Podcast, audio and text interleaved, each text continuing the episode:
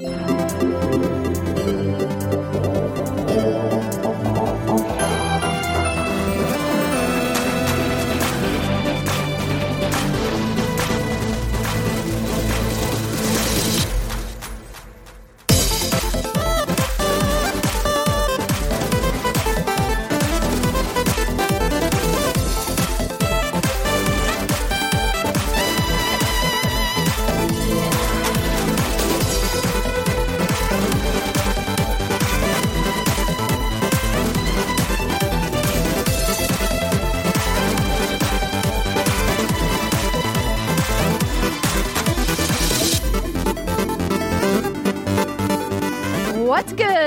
everybody, and welcome to the What's Good Games podcast, your source for video game news, commentary, analysis, and funny stuff every Friday. I'm Andrea Rene, joined once again by Miss Christine Steimer. Hello. And Miss Brittany Brombacher. Hello. Britt, how you doing? I How's think we need to introduce the bacteria film on my tongue as its own guest. Ladies and gentlemen, before we started sh- recording the show, I was drinking some macadamia nut liqueur, and I literally feel like my tongue is a cotton swab right now. Can we see the bottle? Yes. I thought you were going to ask to see her tongue. I did too, and I was kind of wondering how that was going to work. And hey, like Huh. I, I'll do what I gotta Um, do. The fact that it's clear, like almost completely clear, is maybe a problem. So, can you read the, what the label says? No, for that's me? got a yellow tinge to it. It, it looks yeah like very diluted urine. Kahana Royale macadamia nut liqueur. It's like an afternoon pee. That's not a morning pee. exactly. Exactly. No, that's very good analysis. Um, That's a, I've been drinking all night pee. yeah. But hello, hi. Hi, hello. Hi, everybody. Welcome to the show. Whether this is your first episode or your 154th episode, we're so glad that you are joining us on What's Good Games, your video games podcast. We have got a bunch of announcements, so we might as well just go ahead and dive right in. Britt, take it away with our Patreon stream. Oh my goodness. So this Friday, April 24th at 2 p.m. Pacific, our happy hour Q&A, a stream available for all patrons, kicks off. And then a few hours later at 4.30 p.m. Pacific, we have an after hour stream, which is available to a specific tier and above on our Patreon. Now, have we decided the game? It's that one, right? The dating? yeah, so Later we talked about doing later daters, and then I remembered that Predator is also happening, so that could be fun. Um, but yeah, I think later daters sounds like it'll be a good time. And that's a dating sim with old people, which Correct. is like kind of right up our alley, and it's kind of perfect. So, and then Andrea, you're gonna have to tell us you have GamesBeat coming up next week. How can people Yes. watch the content? Yes. So I was actually just looking up the exact link. So the URL you're going to want to go to is gamesbeatsummit.com. And what you're going to want to do is register for the live stream. So if you go to the page and you just click on join the live stream for free, it's going to take you to an Eventbrite page. And so the Eventbrite page is going to have the different ticket options. But what you can do is just click on tickets and then you'll see where they have the live stream only access pass where you can register for free.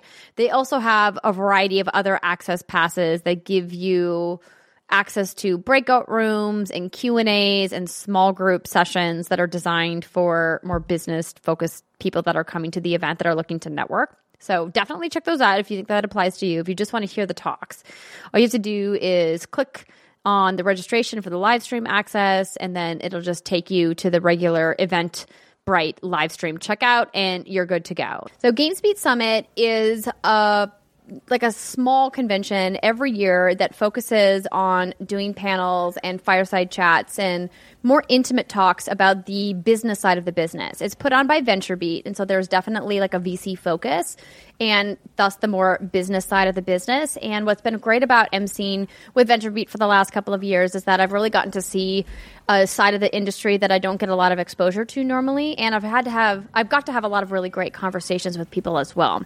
So this year, of course, because of everything happening with the pandemic, they canceled the event that was supposed to be at the Two Bit Circus here in downtown Los Angeles, and instead have moved everything online. And so all of the talks are being conducted via Zoom, and they're still selling digital tickets. But what's really great about this event is that it's free streaming for anybody, which is fantastic because they don't typically stream all of the content from GamesBeat Summit, just select talks It, but if you want to have more access to the event, like if you want to get into the private Slack channels, if you want to be part of the roundtable discussions that are happening in Zoom breakout rooms, then there is a digital ticketing fee for that. And if you guys go to my Twitter at Andrea Rene, I'll pin a tweet about all of the information for Games Beat Summit if you guys want to participate. But you can just pop into the streams if you want. I'll show you guys where you can find the agenda and you can look at all the talks that are happening throughout the day. There's some there's some good ones. So uh, the one that we're kicking off on Wednesday morning after the Women in Gaming breakfast, I got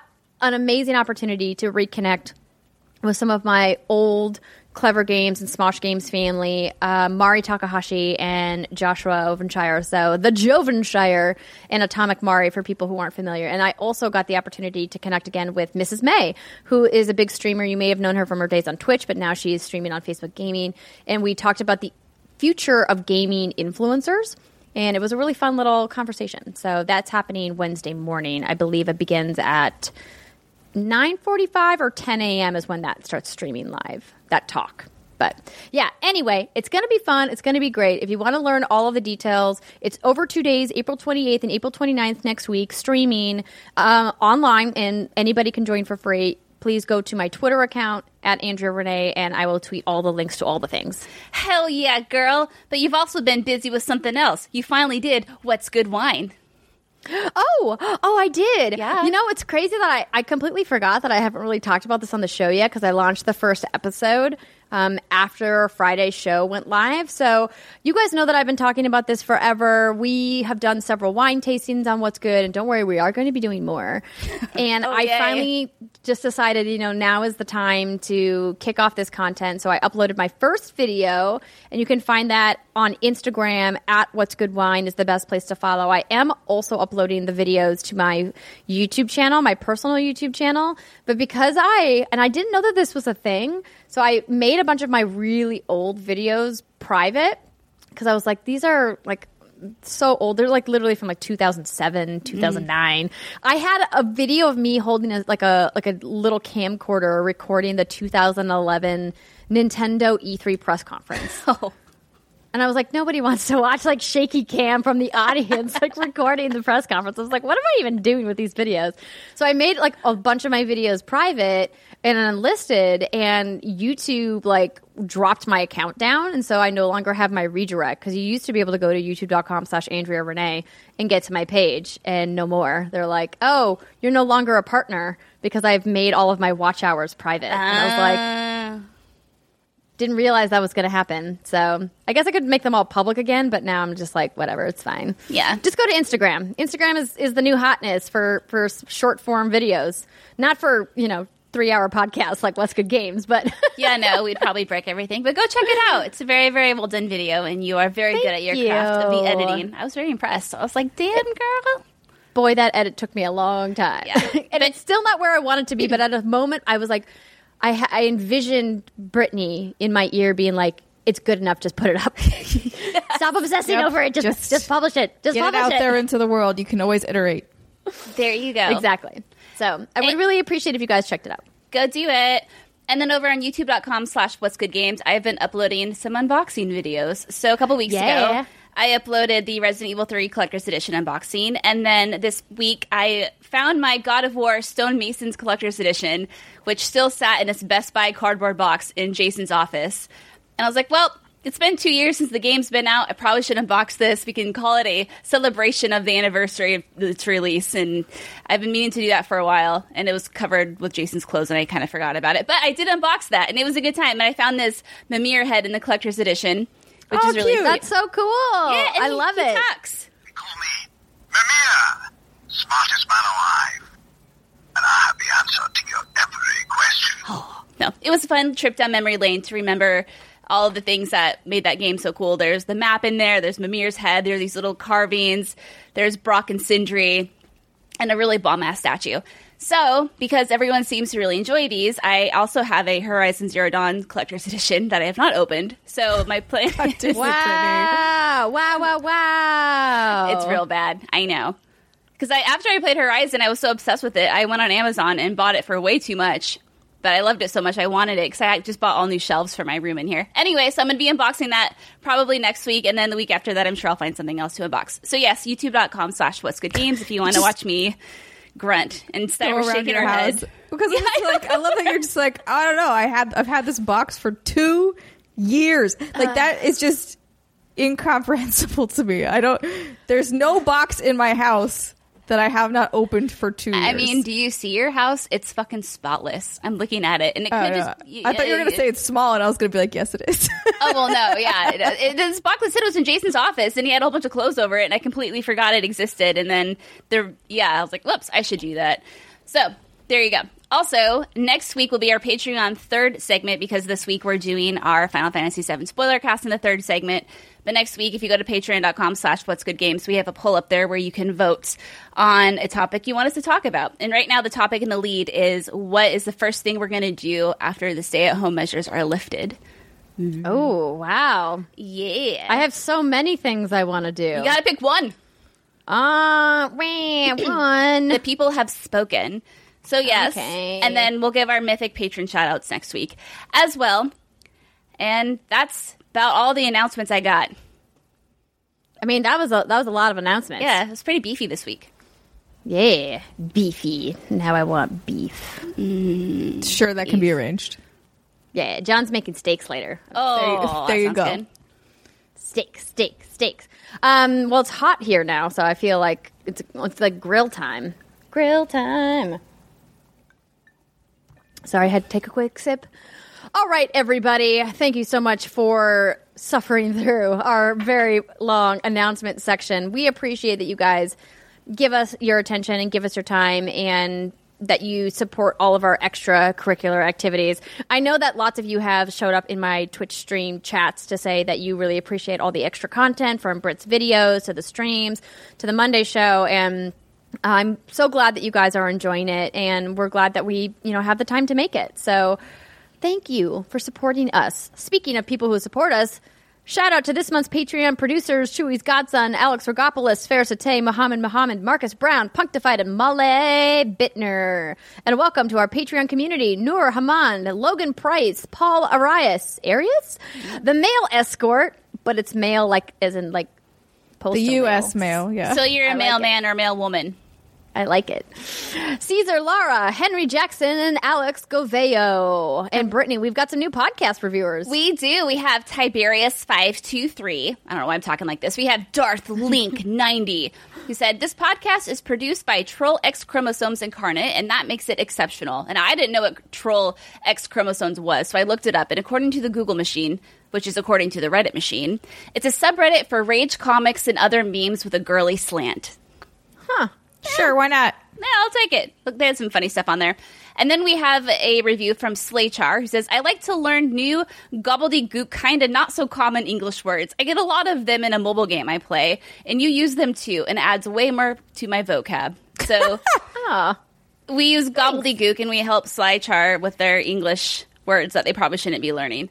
But hey, Gobble, gobbledygook. Now I'm going to have to try to figure out a way to work interesting and exciting words into this podcast. I need to bring back my British slang that I was Oh, doing yeah, for that a was while. fun.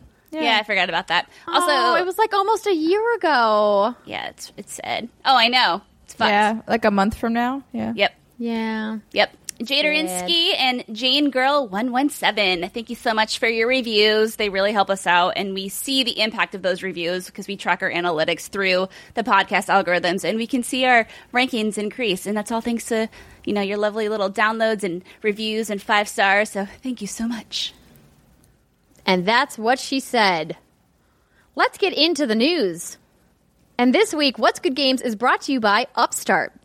As most of us have found out the hard way, getting into debt is pretty easy, but getting out of debt is hard, especially if your credit score isn't great, and especially right now. Thankfully, there's Upstart.com, the revolutionary lending platform that knows you're more than just your credit score and offers smarter interest rates to help you pay off high interest credit card debt. I vividly remember going through the Great Recession and what it did to my credit, having to put everything on credit cards and really max it out, and my score just dropped. And it was a bad place to be in. And if Upstart.com had existed back then during the Great Recession, I probably would have been in a much better place. And hopefully, you're not suffering during what's happening during the pandemic. But if you are and you are having financial struggles, hopefully Upstart can help you too. Upstart goes beyond the traditional credit score when assessing your credit worthiness. They actually reward you based on your education and job history in the form of a smarter rate. Upstart believes that you're more than just your credit score. They believe in you, like as a person, as in like a human being with a name and a face. They make it fast, simple, and easy to check your rate. Since it's just a soft pull, it's not going to affect your credit score because I know that that's a concern for a lot of people when using these financial services. The hard pull happens if you accept your rate. But hopefully, if you're in that position, it means that Upstart's going to be able to help you. And the best part, once the loan is approved and accepted, most people get their funds the very next business day. You guys, the next day. That's huge. Over 400,000 people have used Upstart to pay off credit cards or meet their financial goals.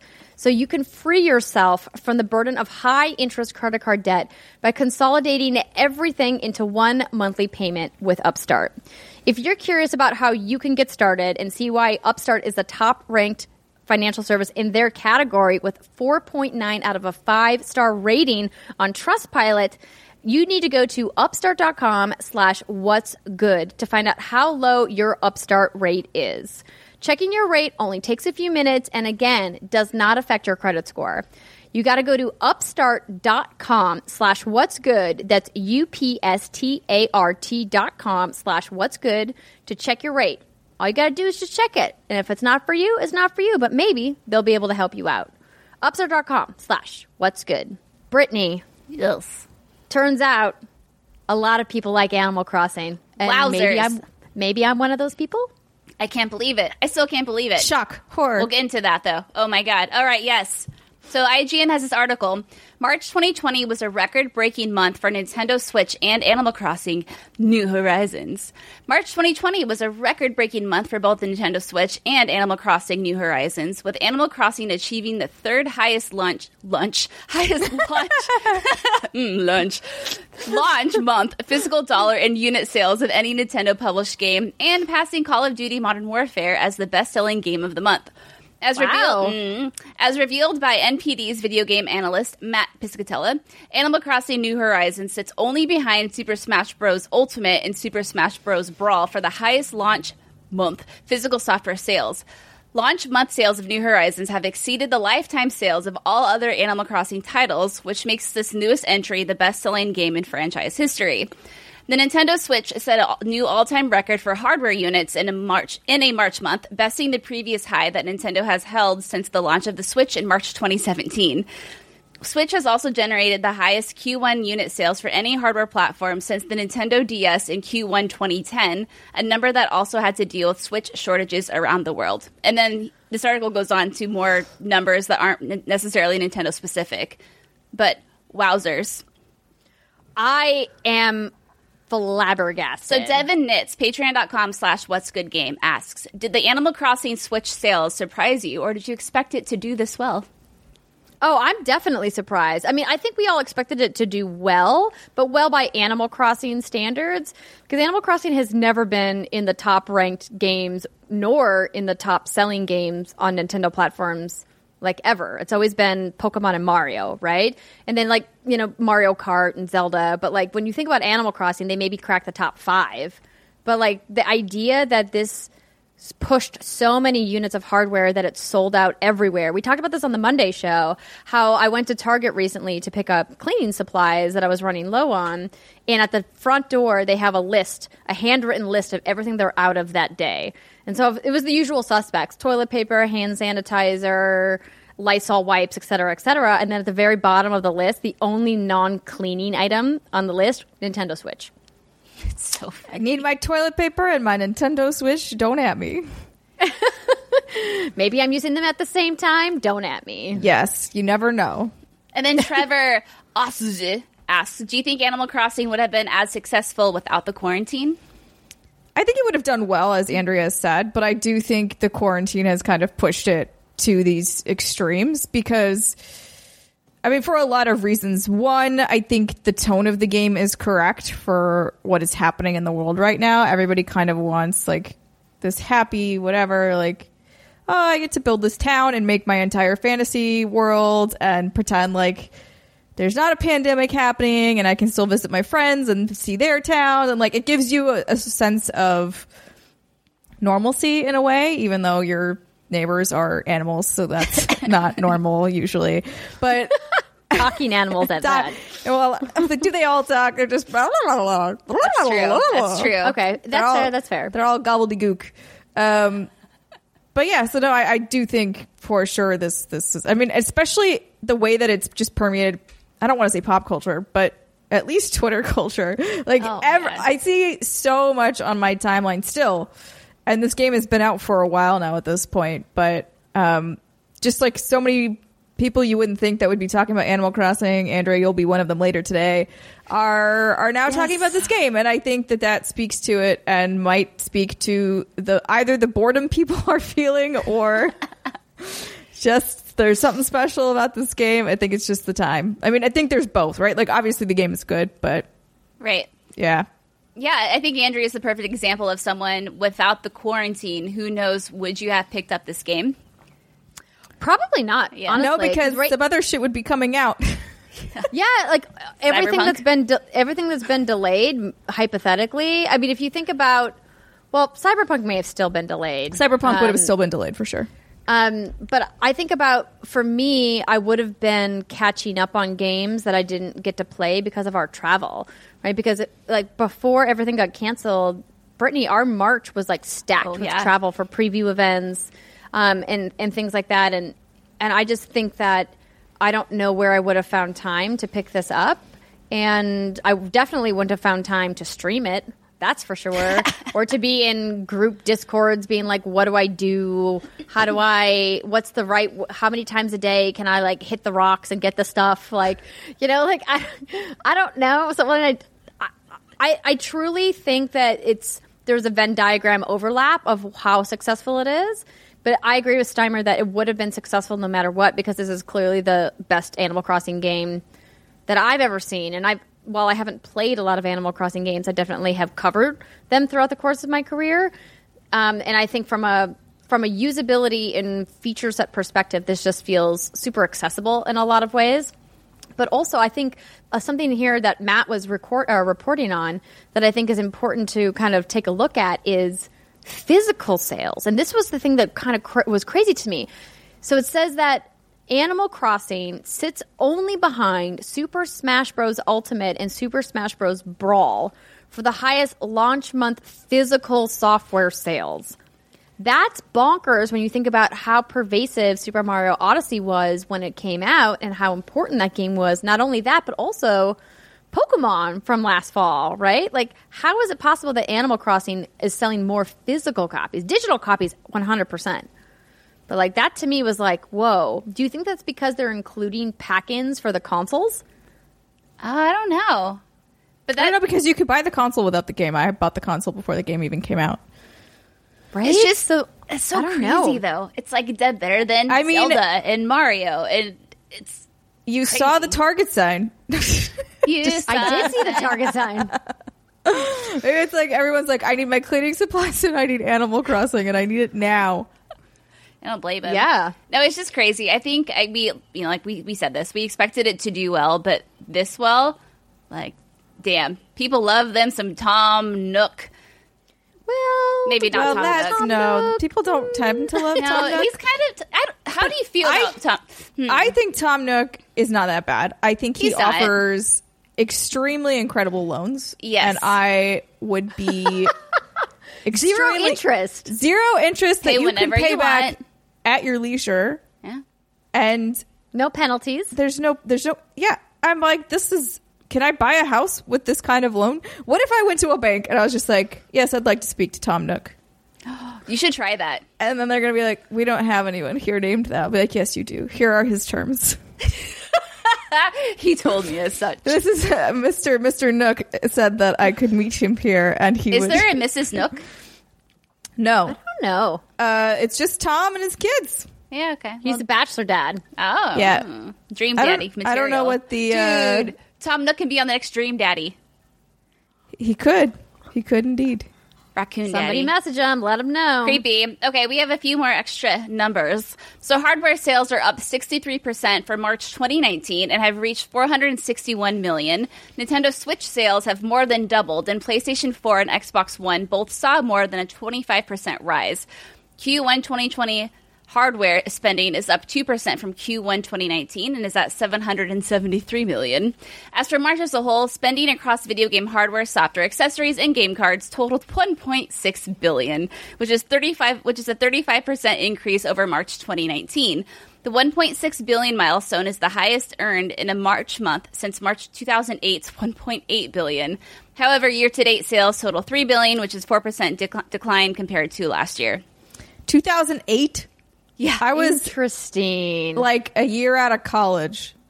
I was a baby. I think I was 20.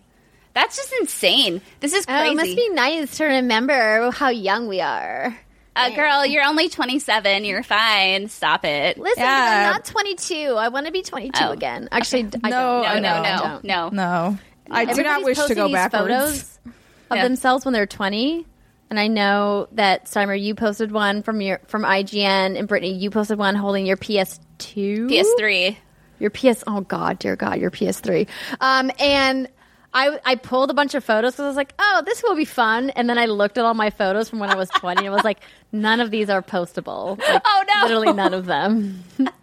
I have like one that's maybe postable if I do some heavy editing, and it's not because I I like look bad or weird. is because of what I'm doing in all the photos. Ah. Oh, naughty, naughty. Yeah, no, that I mean, Basically, yeah, because digital photography didn't exist, and so if you were taking pictures, you were taking them with like a digital a camera. disposable Kodak camera that you were like winding up. Remember those? Oh. The little Oh, yeah. flash Oh yeah, button can you front? imagine children back in the day? You see, you would take photos and then you'd have to wait a week or not to see if they actually turned out. Yes, it's true. Yeah. Oh, A week. those were the days. And that's optimistic. Sometimes I would hold on to rolls of film for a long time Yeah. because I wouldn't finish them, uh, or I didn't have the money to get them developed. Oh yeah, and then you would just take a whole bunch of random photos just to like clear through the roll, just so you could take it in to get developed. I've, I did that. Before. I've definitely done that. Where I was like, oh, I think that one was good, and then you just take a bunch of shit photos just because you want to go get the roll developed. And, And then somebody has to look at all of your photos when they develop them. oh yeah, I mean, I used to develop my own photos. oh Look at you, fancy pants. Mm, I miss the dark room. Actually, it was really fun. Maybe that could be- Activities you don't do anymore. Dark rooms. That's dark true. rooms. You know, I could probably turn one of the bathrooms in this house into a dark room. you could. We would need to go get some film. Let's go. Let's go. Why not? That would be Why not? What else are we going to do during all this? But anyway, video games are doing good, ladies and gentlemen. I remember Color this time last year. We were, I know, right? We were wondering, was it this time last year? I don't know, sometime we were wondering about the Switch and how it would do in 2020 because it had all this momentum and, uh, you know, how's it going to do this year? Well, I think it's doing just fine, ladies and gentlemen. Gangbusters is what it's doing. It's fucking doing fine. Just takes one Speaking game. of Who doing fine. Yeah, yeah, you like that? it would be not that it's worth Oh, like really oh, no, exploring. I she think killed it's, it. I think it's. What'd she kill? I was doing a segue, and then you, and then you, you cut me off at the pass. Well, You can go Shit. ahead, say what you want to say. nope, it's done now. No, okay, It's over and we were wondering how the game was, how the Switch was going to do with the momentum of this year. And then Steimer says, "It's selling gangbusters." And I And said, you want to know what else is selling gangbusters? Final Fantasy VII Remake, everybody. Take it away. Yeah. All right. So via Push Square, Final Fantasy VII Remake moves 3.5 million copies in three days, comma, is one of PS4's fastest selling exclusives. I like to read the punctuation sometimes. You did really good. Final Fantasy VII Remake is off to a blistering, which is a disgusting verb to use here, but that's fine. Start in terms of worldwide sales. Square Enix reports that the game has moved 3.5 million copies in just three days after its launch on the 10th of April. That figure includes physical shipments and digital sales. It's an impressive total, especially when you consider the current state of the world. For reference, Final Fantasy, uh, I'm really bad at Roman numerals. 15. Help. 15 moved around 5 million units in the same amount of time, but it didn't have to deal with stock, stock shortages or closed shops, and it wasn't a PlayStation 4 exclusive. Speaking of PlayStation 4 exclusives, God of War moved around 3.1 million copies at launch, while Marvel's Spider-Man, the fastest fastest selling PS4 exclusive ever, managed 3.3 million. However, those figures are based on sold through numbers, not shipments, so we cannot say for sure whether the remake is actually the PS4's new sales champion. Yeah, so there's some good info in here. One is I was seeing this the 3.5 million copies in three days being pushed on social media, but like this article clearly states that that includes shipped, not necessarily sold. And when you look at God of War and Spider Man, those numbers, like Steimer just said, are actual units sold. So we haven't gotten that breakdown just yet. And also, folks were talking about Final Fantasy 15 moving around 5 million units in that same amount of time. But again, like the article says, you know, that wasn't just an exclusive and it was in the middle of a pandemic. Right. So, so yeah, because I mean, Final Fantasy 15, I still think is a really it's a great game, but it's obviously not for everyone. A lot of people were kind of put off by it. So I saw some Final Fantasy 15 diehards say, "See, we knew this game was superior." Blah blah blah. It's like just calm down. Don't. no, don't- every, everybody chill. Everybody chill. What's that? Don't count your They're- chickens before they hatch. well, I mean, I was just going to say one? don't compare apples and oranges, but sure. Oh well, yeah. I mean that's yeah. It's like They're both comparing. fruit. Yeah, they're both fruit, but they're both it. very different. Yes. I agree with you that these these aren't you know one to one comparisons. But that being said, what I think is interesting is that Final Fantasy VII remake is obviously a remake of a game that people have played across multiple platforms since its original release, and so it's not like God of War, a game nobody had played, right? Or Marvel's Spider Man, which is also another game nobody had played before they launched. They were brand new IPs. Um, well, not brand new IPs, but they're brand We know new what like you mean, yeah. or bra- brand new games, right? It's not like the second or third or whatever, and it's not like a remake or a re- or um, a remaster. That being said, like I, I don't think like there's anything like I don't want to negatively compare these. I think it's just interesting looking at how much those games did. But Marvel's mm-hmm. Spider-Man went on to become the best-selling PlayStation exclusive of all time. So I think trying to compare its launch day sales to Final Fantasy VII's is just not fair. Why can't we just celebrate the fact that Spider-Man did great, God of War did great, and Final Fantasy VII did great? Because we need shit to talk about, Andrea. Got to Sure break do. down stuff and make stories God. out of nothing. What else are we gonna do with our time? Yeah, what else are we gonna do? Play video games? Get out of here. What? Why can't we play video games though? You can. So many people are. Yeah. Either way, it's doing really well, and I'm really excited to see what the um, overall numbers are when we get some more time. It's just so fascinating that people are like Andrea's loving this game. She loved it. Jason's playing it. Like the one dude who I thought would never like this game, he's obsessed with it because he doesn't care about story or characters or any of that. He just likes gameplay and says like I'm just going to play this for that. And he doesn't really know what's happening because he doesn't pay attention. But he's loving it. Like all right, cool. I mean, we're going to talk about it in the spoiler cast, but I've already said it, you know, in my comments the last two weeks. Like, I was impressed in ways that I never thought possible from a Final Fantasy game. And it's inarguably my game of the year so far. For sure. Look at you playing Animal So- Crossing in a Final Fantasy game.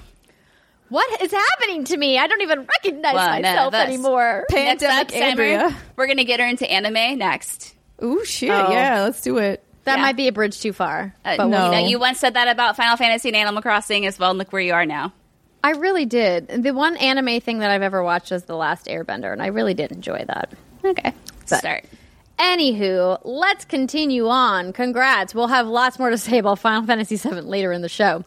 Uh, Xbox Series X logo seemingly revealed. So, this comes from our friends over at IGN. Microsoft has trademarked what seems to be the logo for Xbox Series X. Filed on April 16th, the treatment follows a similar style to the Xbox One X and Xbox One S logos. The X in particular differs from the title treatments we've seen for the upcoming console previously. Um, if you guys haven't seen it yet, so essentially it's the word series vertically with the S at the top and the bottom there. And then the X is a big bold X, but it has like a gap where the lines cross in the middle, which is you know, a choice. Uh, whether this is Microsoft getting its legal ducks in a row or a sign that it's about to reveal more about the console is unknown. What we do know is that Microsoft wants to be able to print this logo on a lot of things. Maverick, you're distracting me. Can you just sit down, please? Um, a lot of things. I lost my place in the story. The trademark listing includes not just game consoles, but bags, jewelry, posters, trading cards, and fire extinguishing apparatus. So I looked on the trademark page to see where. Yeah, and that's one of trademarks are weird. I'm sure you have to cover everything you possibly can when you're filing one Yeah. of these. And I'm looking through one of these, and it's like steel wool, unworked or semi-worked glass, glassware, porcelain, paintbrushes, brushes, combs and sponges. Like all this shit's covered in there. But I saw that was kind of silly. But what about like a like a blowtorch or something to cause the fire that then you would need the fire extinguishing apparatus for? Ah, I didn't Is see there like that a in there. tinder box in there? I want my Xbox Series X labeled fire extinguisher, please. Yeah. For when it like catches on fire. Here's the so thing: it's- if you're looking at this logo, I cannot see this working as jewelry because of the gap. How the fuck are you supposed to like? It's what Oh, physically? How are you going to make that? It's going to have to have like a little A support behind it, right? Yeah, it's going to need Yeah. something. it you didn't think like, about um, that when you were trademarking for jewelry, did you? Xbox. It looks like athletic wear from like an athletic wear logo from the '90s. Is like the vibe I get from it. Yeah, I could see that. 90s. Yeah, yeah. Like, I, athleisure I wear. can see that on like a pair of sweatpants, right? Like the top corner. Oh yeah. Yeah. Oh, remember when tracksuits were like a really big thing? The snap offs. Yeah, and the velour the velour sweatsuits too. Oh, yeah, like Juicy. Juicy Did you Couture. ha- Did you ever have a velour sweatsuit? Oh, fuck yeah. Yeah. Oh yeah, Juicy Remember on the MS. I definitely Yeah. had that. I had the juicy one, and then I had the BB one with all the little like rhinestones on it, and it's like across the butt. It's like BB. Yep. Yeah, those I were didn't the have days. BB. I only did Juicy. Well, that's So I had fancy. a ju- juicy, juicy butt. juicy And butt. I I had neither because I I I bought the like r- knockoff version from like J.C. Penney or whatever. Oh hell yeah! That said like angel on the butt or like Probably. naughty. That's what that was the shit back then. I mean, I showed you a pair of pants that I had that was rhinestoned on the butt. Oh yeah, those were good pants. I feel like, I mean, granted, it's been a long time since I've worn anything like that. But like rhinestones on the butt, when you sit down, they can't be Oh. comfortable. Well, it's only uncomfortable if they're on the bottom part of the cheek. Because if it's on the top part of your butt, where it's like going up to your lower back, you're not actually sitting on that part, right? You're sitting on like If the you're like, underside. maybe if you're like a worm and you're slithering around on your chair, I don't know. these are the deep conversations that we have at the What's Good Games podcast. I can see that. 10 out of How do 10. rhinestones affect your butt comfort? How would rhinestones? Yeah, how would Negatively. rhinestones affect? We can do an experiment. We can each What's put the rhinestones. correlation Yeah, yeah, yeah. of comfort and rhinestones on your butt? oh god, oh, boy, oh boy, it's one of those shows today. and I'm It I'm really okay. is. I'm okay with that. All right, on to the next story. Oh, Oh, yeah, you, you don't want to finish it? An- oh, You, you didn't Well, read this oh. paragraph. well, The last I paragraph mean, essentially that's says just IGN commentary about them saying the trademark Series X by itself, rather than the full Xbox Series X, leaves the op- possibility that we'll see multiple versions of Xbox. Spoilers: There's going to be multiple fucking versions. Duh. Good job. So you did it. sassy. we should start a website where Andrea just leaves like one or two comment remarks on articles published by other areas. So like this would be called IGN's Xbox Series X logo seemingly revealed, and it would be like, of course, there's going to be two fucking consoles, like duh, and that'll just be the whole story. She should just write in the margins on every website. I agree. Just be like, "Dodoy." The doy, of course, gonna be two fucking consoles. IGN. It's apparently Okay. codenamed Lockhart. I don't Lockhart. mean to be critical, but like, it's fine. I'm not going to Mountains out of molehills, Andrea. Mountains out of molehills. Okay, next story. Super Mario Maker 2 is receiving its final update on April 22nd. The most notable change is that the World Maker mode, which allows players to craft eight different worlds, now has up to 40 levels. So- World Maker. That Yeah, so- sounds impressive. It's pretty cool. It's actually really neat. I was watching uh, the video on it. So yeah, it's their final update, and it allows you to create different worlds with a maximum of forty levels. Forty, yeah, forty levels, and it's like volcano, desert, forest. All I believe they're all Super Mario World assets. But you get to create if you want islands or tunnels or if you want bonus levels. It looks really fun. And I was watching that. I was like, oh, I, I've tried getting into the Mario Maker, but it's just, I don't have the patience for it. I love playing levels, but as far as creating something, not for me. But I was thinking, it'd be fucking great if we could get like a, a Mario Mushroom Kingdom builder sim, you know, where you gotta like manage all the, build the terrain and put in all the shops and like get the economy going. I just think that'd be really fun. I'm such a nerd. Interesting. So like a you you want like an RTS? You want like a sim? Oh yeah, not an RTS, more like a sim. Like what are those? There's Okay. all those games that you can get on. Well, they're on the Switch now. I'm sure they've been other places before, where it's like cruise ship. You get to like manage a cruise ship, or you get to manage like a medieval town or whatever they are. I You basically want Sim City, but for Mushroom Kingdom. Yes, thank you. That's it. Yes, that exactly that. Where you could. Oh, does that sound fun? Oh, It does actually does. sound pretty good. Yeah. yeah. I, I'd be into that. I know. I think there was some modes similar on Super Mario Run, but obviously it wasn't like what this is. But it would be neat. Neato I'm Frito. with you. As of now, PAX West is still happening.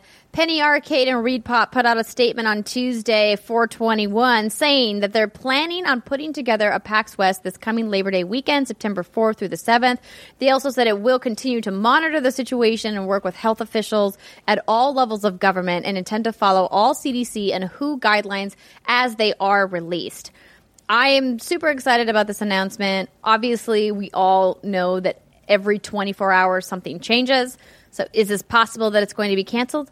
Of course. Do I want it to be canceled? No. I don't Yeah. think there's any chance of this going on. I think this was more of an announcement to put out pressure more on the government, the local government, to actually uh, extend their mandates. Uh, Yeah. Because I just there's I don't see any large events really happening honestly for this year. Like I And just that makes don't. me sad. But Yeah. yeah. And I said Governor Governor Jay Inslee. There we go. He's taken this very seriously as he's gotten a lot of heat from our president about it. But he's basically saying like. Fuck you guys. Even our little town, small town of Olympia was making national news a couple days ago because we got a whole bunch of protesters at the state capitol doing stupid, stupid shit. Anyway, yeah, I mean, until I think he deems everything safe and under control, I just I, I hate to say it, but I can't see it happening. I wish it would, but obviously only when it's, you know, deemed okay, when whatever that even means. I don't know. Of like course. Andrea I said, mean, every does- day is that doesn't mean anything, right? Like, Yeah. we were at PAX East, and it felt like business as usual. Um, It did. from our perspective, but obviously we saw sanitization measures increase tenfold. Every time somebody went to a station, there was somebody there specifically sanitizing everything, all the controllers, all the keyboards, and you see some people doing that between s- stations, but usually people just put a big bottle of sanitizer with at the end of the row of game consoles, and it's up to you if you want to sanitize your hands. But here, they were sanitizing after every single time somebody touched something, and there was a lot more efforts on cleanliness in that regard than I've ever seen at a PAX. So I think that they at least have that in mind. But I'm with you guys that like we've seen around the world, people are closing things all over the place.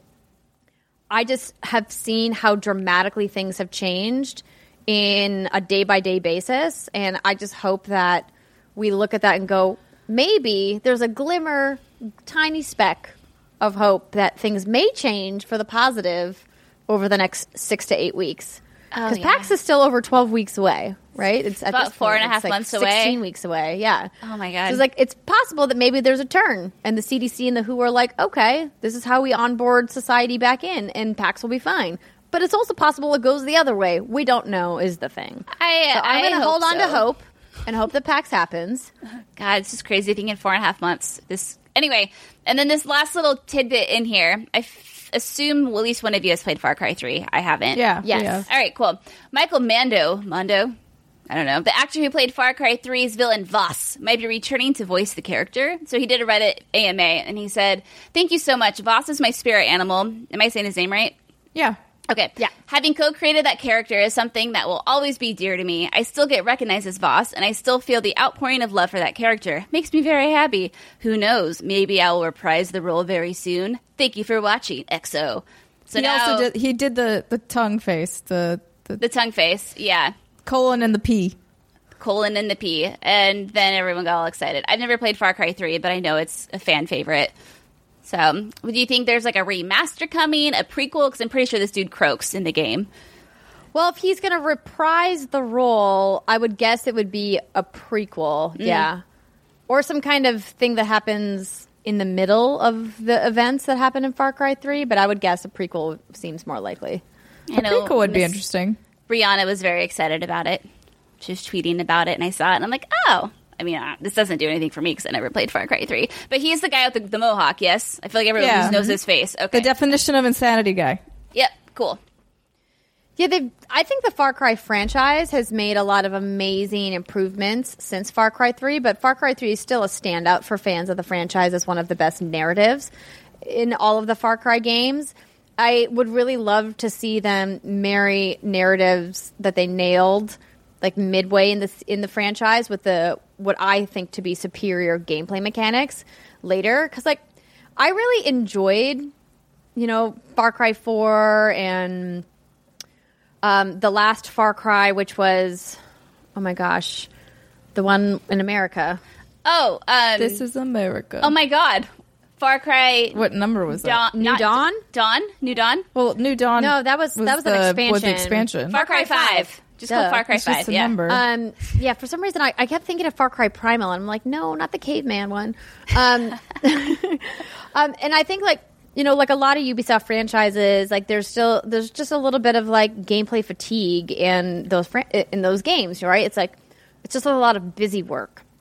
and they don't you don't it feels like sometimes the busy work you have to do doesn't narratively match what's happening in the storyline and they're they're getting better and better at it but I, it would be really cool if they did like a prequel to Far Cry 3 narratively and then kind of took all of the learnings that they've had over the subsequent releases since Far Cry 3 from a gameplay perspective. So you think a game could follow Voss and it would be interesting? Well, I mean, the game doesn't really follow Voss, right? Like But that's the the thing about prequel, all the? Far Cry games is that I mean, you you're you're put in a really precarious position when you make your protagonist a really devious villain, and all of Far Cry's villains are really devious, uh, and they're really like dark in ways that it would be a choice that I would not expect Ubisoft to make. Because putting somebody like that as the protagonist, I I, I never want to say props up that behavior, but in a certain sense it does, right? Like when you allow people to make those choices, they're going to make those choices. I always go back to the interview that Todd Howard did about Skyrim, about the Elder Scrolls 5 and why Bethesda specifically chose not to allow people to kill children in that game.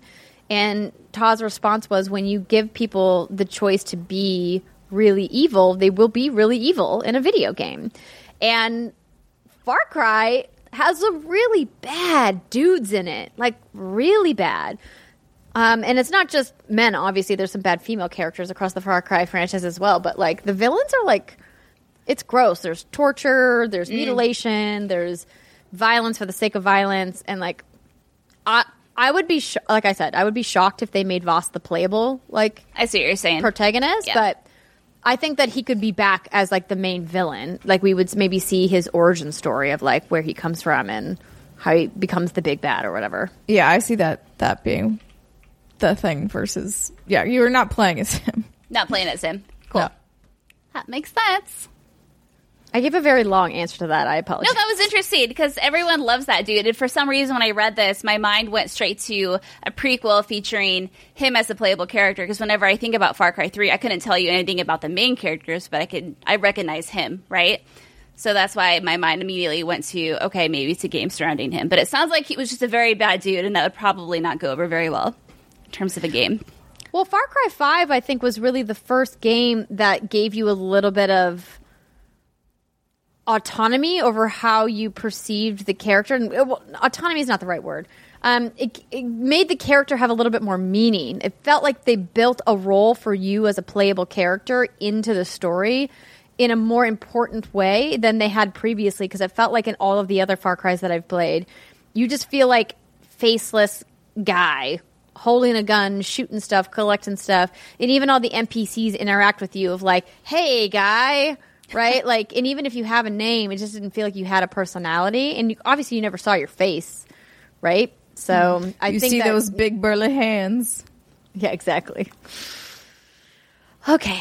Anyway, I'm going to be done rambling now. It was a good answer. Thanks, ladies. Oh, you're welcome. And on that note, get ready for more rambling because the Final Fantasy VII spoiler cast is on the way. Stick with us, everybody. We'll be right back.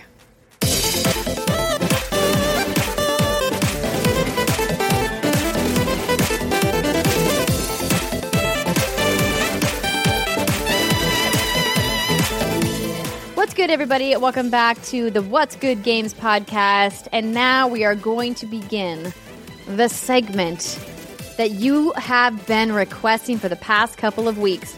Normally, this is where we would talk about what we've been playing, but what we've been playing, besides Animal Crossing, which we'll talk about next week, has been Final Fantasy VII Remake. Thank you to Square Enix for providing us copies of Final Fantasy VII Remake. Disclaimer out of the way. I don't even know where to begin with a spoiler cast for I- Final Fantasy VII Remake. Maybe with a spoiler warning. Yes. As in, like, a full, like, yo, in case it wasn't clear that this was a spoiler cast and we're going to be spoiling the game, um, it's going to happen. If you have not finished Final Fantasy VII and rolled credits, you may want to press pause on the podcast and come back to this after you have. Or if you're like, you know what, I'm good with it, you just get on this ride with us. But now you have been properly warned. And on that note, Brittany, to you. Oh God! Oh God! Oh God! Oh God! Okay, so I think the best way to start this off is by dissecting the ending because I think that will help us have the conversations about things that happen and maybe who some characters were. But first, we need to have a little a little discussion and come to some um, mutual ground here. So, Okay. what I okay, so. I think it's obviously okay to talk about the events that transpired in the first Final Fantasy game and that that run parallel with this game. However, there are certain relationships like between Cloud and Sephiroth and Aerith that I think we shouldn't dive into because I think there's a lot of new people who are just have been introduced to the series. And I don't want to spoil those pivotal moments. Now, granted, as we know, going forward, we don't know what's going to happen in the next installments of Final Fantasy VII Remake, or But I- when we're getting them. or when we're getting them. But that said, I think the way things are lined out and the way that the events unfolded in the beginning, actually for the majority of the remake, I, that leads me to believe that a lot of the canon, who Cloud is, who Sephiroth is, that those things are all the same, and I don't want to spoil that. Okay, yeah, no, I think that's fair because I Okay. also yeah. Okay, I one of my major pet peeves actually about like granted this was what 30, 30 hours ish but i was actually a little more irritated that they didn't dive a teeny tiny bit more into who sephiroth is like i don't need i didn't need them to do a lot with him but i wanted them to do more than just be like oh he's bad like he's he's ev- he big evil man big sword Thank And you. Yeah, that That's I was Thank like, you. I'm like, but but why? Like, give me any sort of shred of information because clearly, Cloud, you know him. You're having weird flashbacks. You you're clearly not okay, which is a whole separate issue. You keep saying you are, you're not. Um, I don't. Which maybe is a metaphor for all of us. Who knows? Maybe we all have whispers surrounding us. Okay, so right, so let's kind of like talk about the first thing that I think is important before we dive into the ending. And that is the whispers, the arbiters of fate, the protectors of destiny. Now, these dudes or girls or whatever, these robes. They're these flo- basically Dementors. there we go. They, They- do look like Dementors for sure. They are I don't not. remember. Were they? Those were in the first game. I don't remember No, them at all. I don't okay. know. Yeah, so these are not in the original game, and you can kind of think of these these figures as rabid Final Fantasy VII fans who don't want any changes to happen to the story as it was in back in, in 1997. And what I mean by that is they their exam their purpose is to keep Destiny and Fate on track. An example of this is toward the end where Barret gets stabbed with Sephiroth's um, Matsumune or whatever this, his big spear. Right, It's big old sword. big old Oh, sword. the big sword that he constantly shows off and is like, look at my long sword. Is- I'm going to point it at the camera. It's long. Yeah, Do it you is. see how big this is? Look how it's big taller my- than me. my sword is. Anyway, yeah, so in the original game, Barret does not die there. Or maybe he doesn't die at all. Who could say? But that's like not his time to die, which is even though you see him get stabbed, Wait, but Barret didn't die. he yeah, didn't know, but die. because of what Brittany's getting to.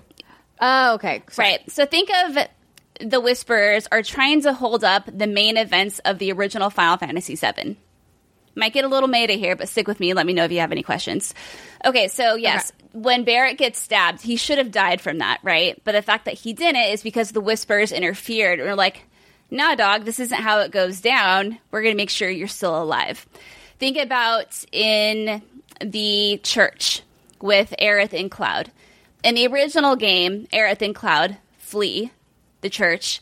And in this game, you see the Whispers literally pick them up and shove them through the door to get them out, and then they escape.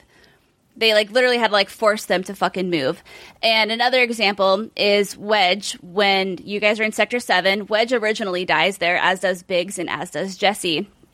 But in this game, Wedge survives that whole scenario.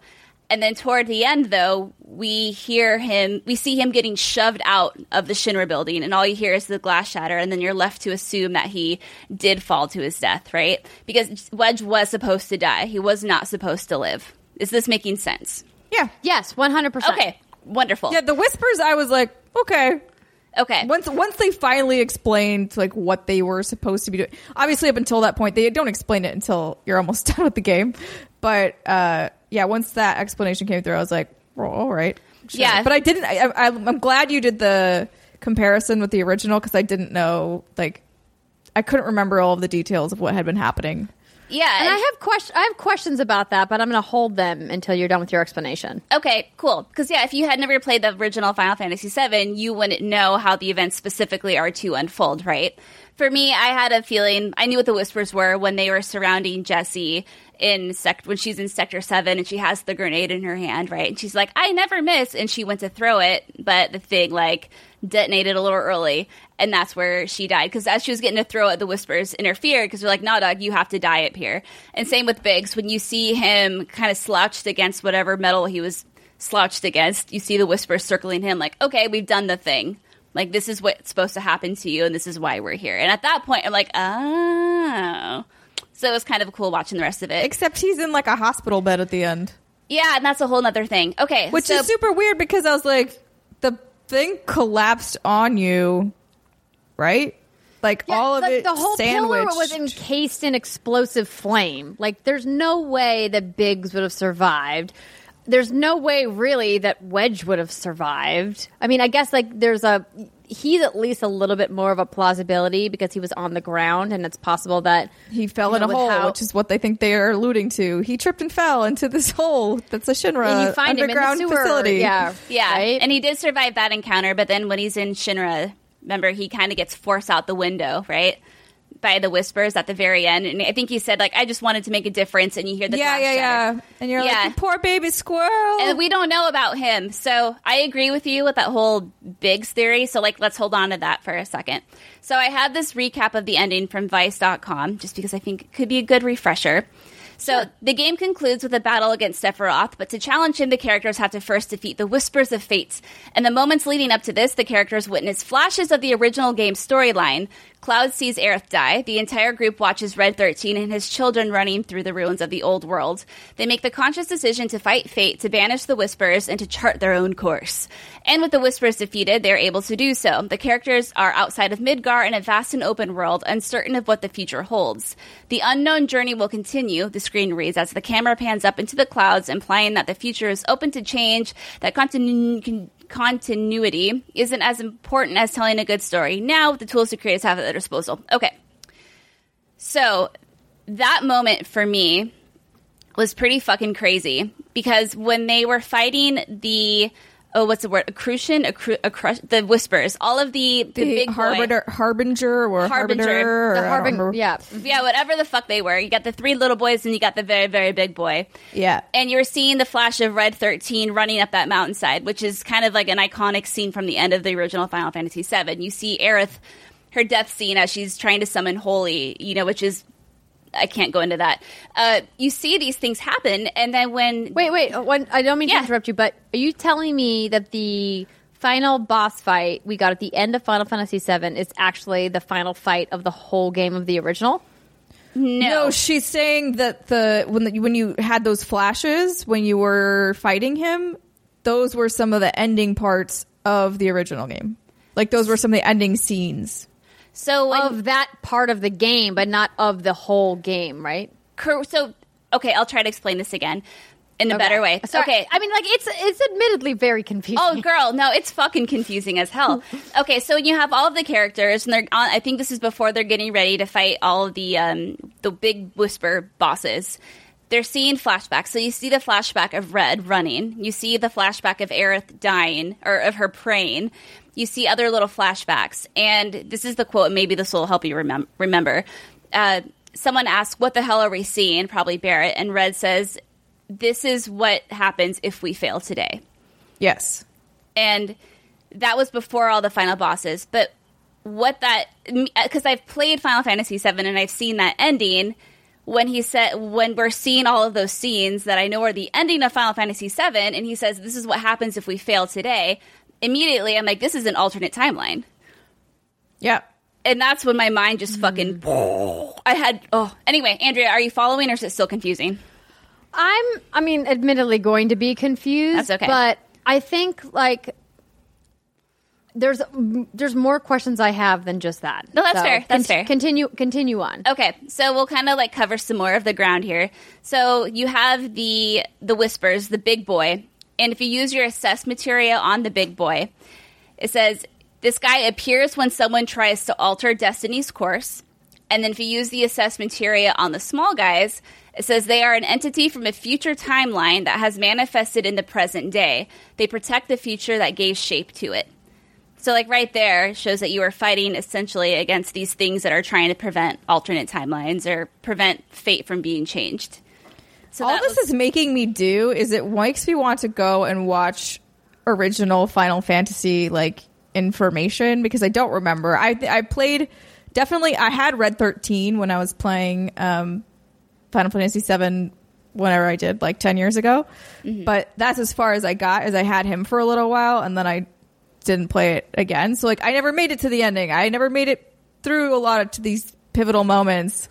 And so to know that now theoretically they're trying to alternate timeline it and I want to kind of compare like okay, well what was the beginning of that game like again because again it's been a really long time to the beginning of this and what would they be fighting against and what are they fighting for and like trying to map these things out I think is interesting. Yeah. So the TLDR, Yeah. Andrea, in simple terms, is that you have the original Final Fantasy VII from 1997, right? In that game, as people know it, is you have Cloud and Tifa and back then Aeris and Sephiroth, the big bad guy, and everyone knows that Aeris in that game dies.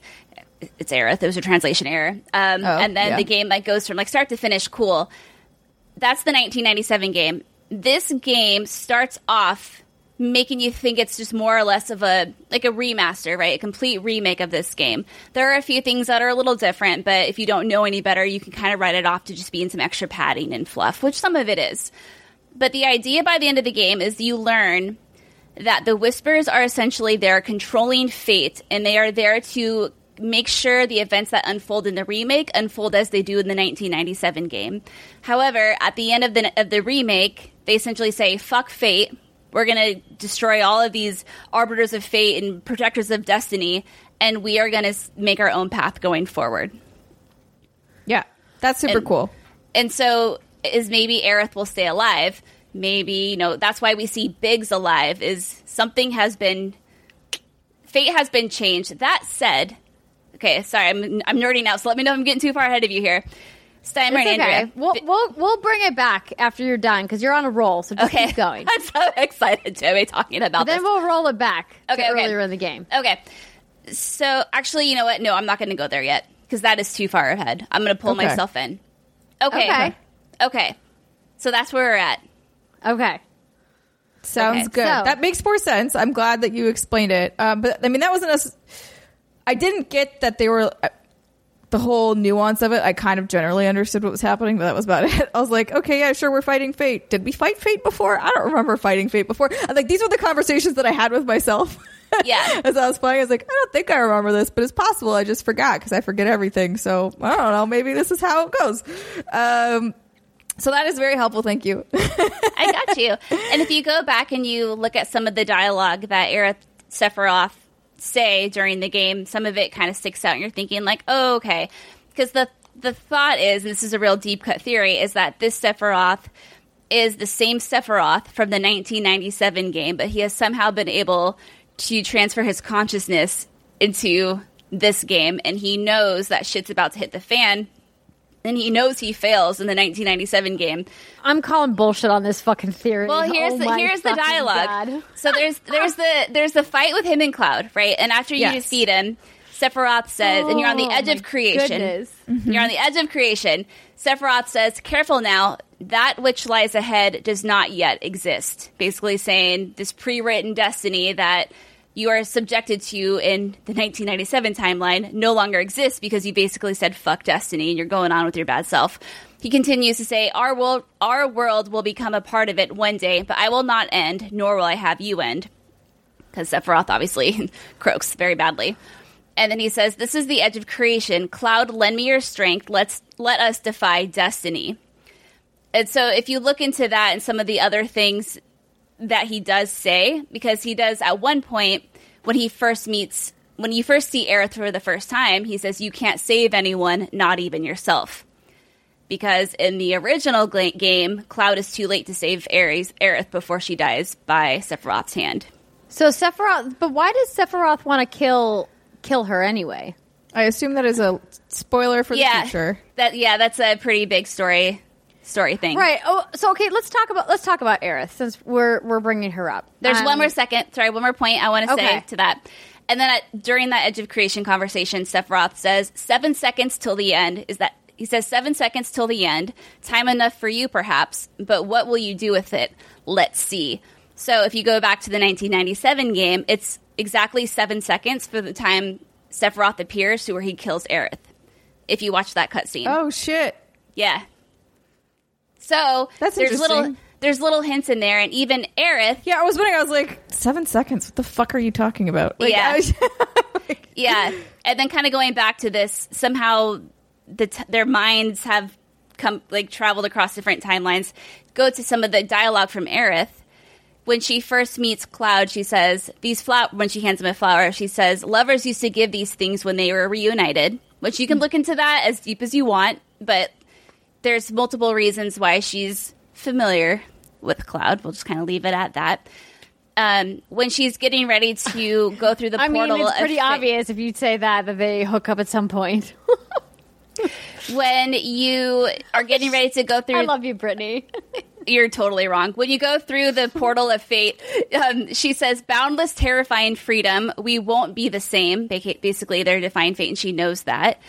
Um, and when she has a conversation with cloud she says in chapter 14 if you picked her for your conversation she says but whatever happens you can't fall in love with me it's not real and there's some other things in there that if you've played the original one, those are things that line up with her knowing those events that took place.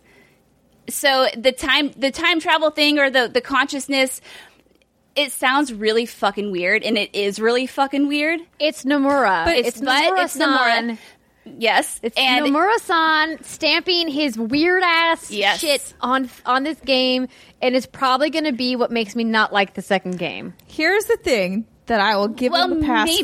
for. If it's Aerith and Sephiroth, aren't they the two like remaining? Oh my god, I'm blanking on the name. Ancients. Ancients, the ancients, ancients. remaining. Yeah. And wouldn't it somehow make sense that if you're that in tune with the planet, you may understand timelines that may or may not exist? exactly. Yeah. So that's interesting. If it was everybody, I'd be like, go fuck yourself. And that's the But interesting thing too, Andrea, is I'm wondering because are they going to the, the the next game right? Are they going to make it so fucking weird, or are they going to make it so you wouldn't know any different since you hadn't, you know, you would you would just think this is like the new canon version of Final Fantasy VII? That's going to be interesting. Like how weird? yeah, I don't think you would know, Andrea. I don't think you would you would understand. Like, I don't think either of us, unless we sit down here with Brittany and like get the rundown of exactly what Final Fantasy VII original was, we would be like, they say some weird shit sometimes. I don't know. Okay, let's go. Like, like let's smash some shit with the Buster Sword. Like that's Yeah. That's kind of how I felt when I finished this game. I was like,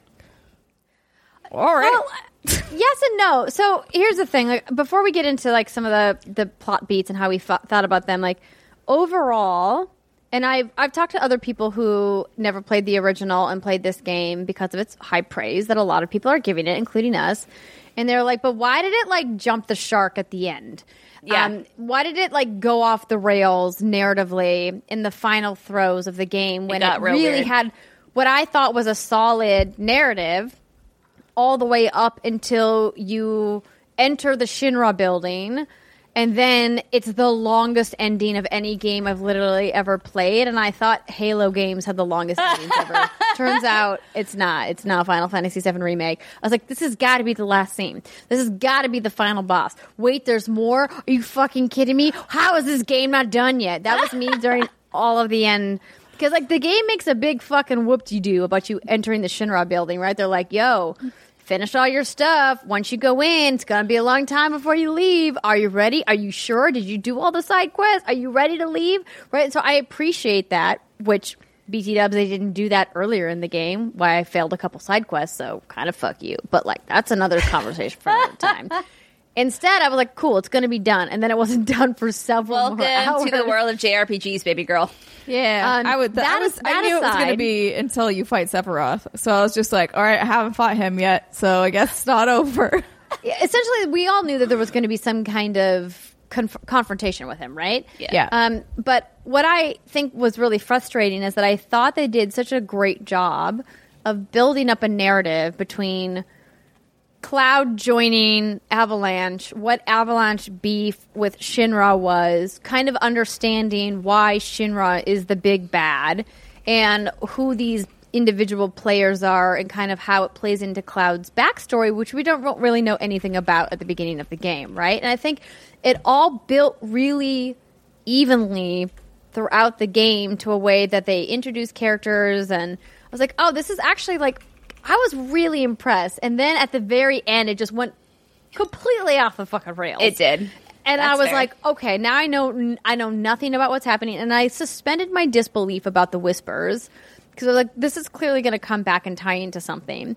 And I think the thing that hit me as somebody who had never played the original and who had stayed away from the Final Fantasy franchise at large was that there's just way too much going on from a fantasy perspective that I can't ground in narrative realism. And it doesn't need to be real, right? Like I love fantasy. I love all kinds of fantasy. I love sci-fi, but like the flow of narrative beats just did not connect in ways that I got really frustrated with. Now, to be clear, I still loved this game. Earlier in the podcast, I said it's still my game of the year so far. That holds. But like I'm just like but but but but but what's going on? The only part where I felt like, I mean, as we've already kind of discussed, I I was obviously a little jolted at the end, but I think it is because I didn't have a lot of the context that Brittany just gave, and I was just Yeah. like, wait, what? Mm-hmm. Oh, huh? Like, okay, okay, guys, I, sure, whatever. Like, who the fuck are these people? Who the fuck is Zack? Who like? We'll talk about it. Like, in a I- like, like those are the like those are the things that were running through my Yeah. head. It's like, why? It was- like, it- who? Why are you throwing these people in at the last second? it really picked up really fast and yeah i mean obviously you know not knowing what i know it's kind of hard to remove myself from that but i'm imagining even if i was at first like slightly confused about it and so was almost everyone i've talked to that's played this game that's very familiar with final fantasy VII. it does take you a while to like understand it but if you don't know any of that context uh, that was probably like one of the most confusing endings probably ever it was. I think the thing for me that was really poignant after talking to you about it was I think about the fact that they killed Jessie and then, or was it first they killed Biggs, then they killed Jessie, then they kill Wedge. Like that's like the whole like at your Avalanche crew that you start the game with, right? They kill all three of them, and I was like, "Wow!" Like you expect at least one or two major characters, and I had heard people being like, "Ooh, does Aerith die or does Aerith live in this one?" Because like there was, it was impossible to avoid that as a spoiler on the internet. It just was, Yeah. Um, so it's like, oh well, I really grown attached to Aerith by the end of the game, and I was like, it feels unfair for her to die, but like I, w- I'm- I was eager to see like how they were going to let it unfold. But then when you told me that the events in Midgar happened in the first like five to seven hours of the original game. I was like, wait, but then. So what happens for the rest of Final Fantasy VII Remake? Like, what else is there? This is like a complete story. No, Apparently, a lot more. Yeah, and where the disc, not disc one, but yeah, like where the game ended um, is you know where ideally is where everyone escapes the Shinra building and they stop on that broken street, and then they kind of like look out, and then it's like okay, now you escape Midgar, but that was kind of where they stopped. You know the game here, and that's what I was going off of. And I got through the whole Midgar section, and I got to that point by about five or so hours when I just played the game. Maybe it was like last year I replayed it, but it's it's crazy. This whole thing is just crazy, and I per- I really like some of the padding they put in. You know, the side quest with Tifa and the side quest with Aerith, because we never got that kind of interaction with those characters. And before you know we get to the end of this game, you just kind of assume that it's going to continue playing out as it is. In terms of like, okay, well, all three of the Avalanche crew, they're going to die in the Sector 7 explosion, which is maybe like a few hours in, you know, then that's the end of it. But it's it's interesting that you get to see these characters in new positions and you get to really get to know them on a personal level and i think they did a really great job granted i think it was just also like i said part of padding but it was still interesting because we didn't get that in the first one Can we talk about how Biggs is way hotter than Cloud? Uh, yes, we can. biggs is great I was like, I would 10 out of 10 take Biggs over Cloud any day. Any literally day. any day. He's more charming too. Yeah. he is he has a good heart and he started a little orphanage He started an orphanage for crying out loud. See, I don't Aw. actually care about that part, but yeah. oh, I mean, like, so long as I guess to keep the kids over there at the orphanage, that's fine. yeah Yeah. uh, but Um, yeah if you guys have any questions about things let me know like zack i know steinberg was asking about Oh. zack earlier Oh, oh yeah. But, but before we get to Zack, can we talk about a character that we at least know was part of the party and will be in the next game? Well, at least like I just assume. Uh, Red Thirteen. Yeah He's the fucking best. I was so so. Brittany and I talked a little bit about him um, uh, in our own personal texts because I was like, "Oh my god, I'm so excited for Red 13," and I like he was my favorite. And then she you dropped the bomb on me that he's not like playable he's not playable. he's not like the the way that I had him in my party um, when I started playing the game a million years ago. Uh, but I was actually super super happy with how he folded into the story and how they incorporated him into the game, even though technically he's not always a party member. He's still useful. He's still there. I love his voice acting. oh it's so Um, good Yeah, I just think he's great, and I'm I'm super super happy with it. Yeah, he's So- a really fascinating character. Um, Yeah. So let, tell me why, because I've talked to several people who've been like Red 13's my favorite. So why is he your favorite from the original games? Me, granted, I didn't play long enough to like really get to know any of the other ones. but ones. he's a so- red lion, but tiger, dog. He's thing. a yeah. He's like a red cat dog that talks and it has He's like cool Peaches, fucking right? But yeah, talks. He's just and like and I liked a lot of the dialogue and I was like he's so cool and I don't know maybe I have a soft spot for lab animals, but it was um I just always thought he had like a really cool personality. Like I but I don't really love a lot of the characters in Final Fantasy VII yet. Um, and I didn't even back then because like Cloud's a little stoic for me, obviously. Uh, Tifa's fine. Aerith can be a bit teehee, uh, and Barret just yells a lot, Yeah. which it's more of a volume issue This for is me. my normal talking voice. Oh, I'm Barret. Barret has very nice eyes, talk though. like that. Oh, he really does. He has beautiful eyes. Oh my he god. has very nice arms as well but um Oh.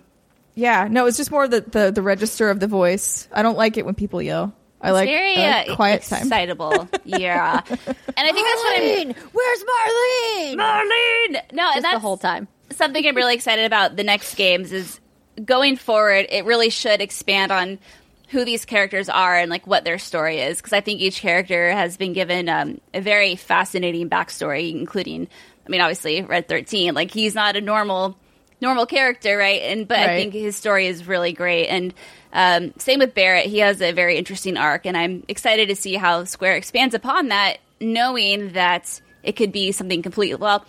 I guess the origins are probably going to remain all the same, right? Because it wasn't toward the very end where they really fucked shit up. But this is where Yeah. it, it starts like melting your mind, like that stuff with uh, Zack toward the end. Like, what, like what does that mean? I don't know because Okay, I don't so know if that, do- I can't remember if that I didn't finish Oh. the first game, so I don't even actually know if Zack's a real person in the sense Yeah, that so if he was. so let's let's talk about Zack. So I pulled up this Kotaku article that says let's talk about Final Fantasy VII. I would be careful reading that because that's that could spoil some very very interesting cloud arcs. So Sure, I will not read. I'm not going to read the whole article. I just pulled it up to bring up some very specific. I just don't want you to be spoiled, Andrea. nor do I. It's really interesting shit. It'll take six years to get the I full mean, story, but I think that you don't understand that I've gone down a rabbit hole trying to figure out what the fuck happened at the end of Final Fantasy VII. So I've read a shit ton of articles about it. So, like, also, like, the thing that I wanted to bring up and the reason I mentioned this article was because at the end of it, this is one of Jason Schreier's last pieces when he was still at Kotaku. It says the title of the game suddenly makes sense. There's no part one on the end of Final Fantasy VII Remake because this is the only part that's a remake. From here on out, we're in uncharted territory. And while we'll certainly see the characters and locations of Final Fantasy VII from blank and blank to blank and blank, I'll leave it blank if you don't want to listen or hear them, the events are going to be completely different. As the end chyron says, the unknown journey will continue. Oh, he's that's actually he's interesting. I didn't think about the title. yeah. yeah, there. Yeah, so people are. There's a lot of obviously. There's a ton of fucking speculation after the end of this game about like what's going to happen. When's the next installment coming? What's it going to cover? How many episodes are there going to be? Et cetera, et cetera. Um, I do think it's uh, because of what they've done with Fate and the Whispers and changing Fate and playing with the narrative of the first game and weaving it into something that clearly they wanted to do differently this time around. And maybe it's people who were worked on the team originally and were like, yo, this is like in hindsight what I wish I would have done. And maybe now I'm getting my chance to like rewrite history quite literally. And obviously Nomura-san's stamp on this is very obvious like throughout the throughout the game at least in my mind like I didn't play the original but I see like the flashes of what Nomura-san has contributed and I just hope that they can continue to maintain balance because I thought this game narratively had great pacing, had great backstory, and great moments for you to really identify with these characters. And then it just like went so far off the rails at the end that it makes me nervous in some ways for what's coming down the pipeline. Yeah, I feel like it in- went. Oh, go ahead. uh, say it's going to be interesting to see if they kind of keep it on course. Is it is- is this going to be a playable game on its own? You know, did you or do you need to know that this could be this is an alternate timeline of sorts? See what they um what they go with. And going back to what you were saying about you know maybe some writers from the OG game saying like, well, maybe this is what I would have done differently. There's been a long-standing rumor that Aerith perhaps was never supposed to die. Now, whether you want to think about that from a narrative standpoint or if you want to look at a few things, there's a point, there's some cover art, or maybe it's just art that was in the original manual, and she's looking at a big airship, and this airship isn't accessed until much, much later in the game, like very post air death scene. So it's like, so why was this key art included in this manual if she was going to be dead by then? There's also a scene where it looks like there's a spot where a character should be standing.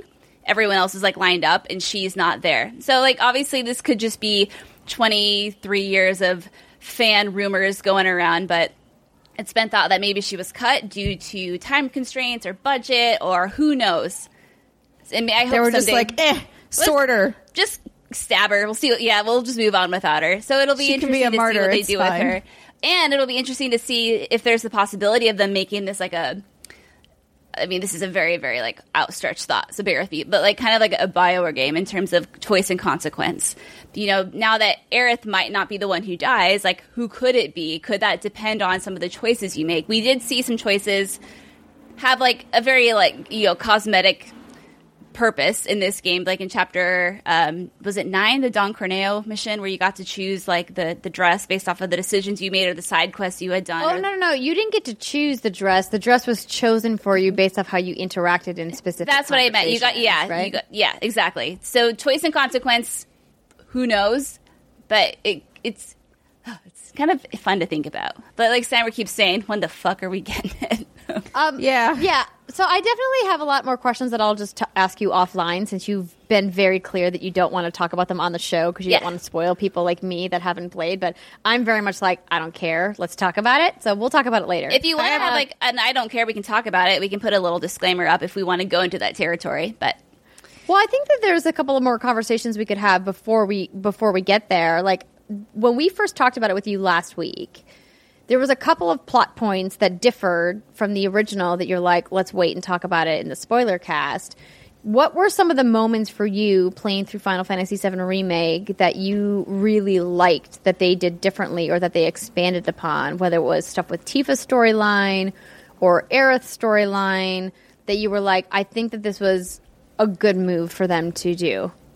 I think, well, for one, I think the whole Honeybee Inn scenario was obviously so much more well done.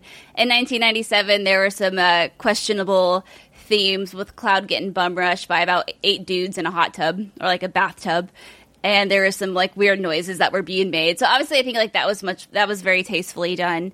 I thought just the the stuff with Cloud getting, you know, an apartment in the sl- in Sector Seven slums. I thought that was a fun little touch because that never happened in the original. And then obviously, like the big stuff was the stuff at the end where you see that Biggs has survived. You see next to Biggs on that desk there, you see Jessie's bandana and her wrist guard. So. It was that just like pulled off of her corpse, or is she somehow alive too? Like it's just the speculation of what's going on, what happened, and the stuff with Zack, which I think you know we should probably not talk about right now too. Um, Well, yeah, we're gonna Can talk, you say questions? Zack's in in the original? Because I don't. I just don't know if these characters are new characters or not new characters. Zack is is he plays a, a big part in the original, but he's not actually like a playable character. Yeah, I didn't. I didn't mean he was Yeah. playable. I just meant like, does he exist in the Oh, universe or not? Uh, yeah, he, he, well, he's he's a part of the game. Okay, cool. Yeah. Yeah, because Okay, I was like, so- because as soon as he, can I tell you what my thought was when he when he first showed up? I was like, Yes. oh my god, Cloud just stole this guy's identity. like, I just like, like that's what I thought because when you first see him in that cutscene, like you think it's Cloud with like dark hair for some reason. You're just like, oh, weird. He had a bad dye job, and then yeah, like why does he have the Buster Sword? What's going on? here? yeah, and then you're like, wait, why does he have the Buster? And I was like, oh, and he's got. I didn't realize that Cloud was still wearing this soldier uniform, but just like minus a a oh. pauldron.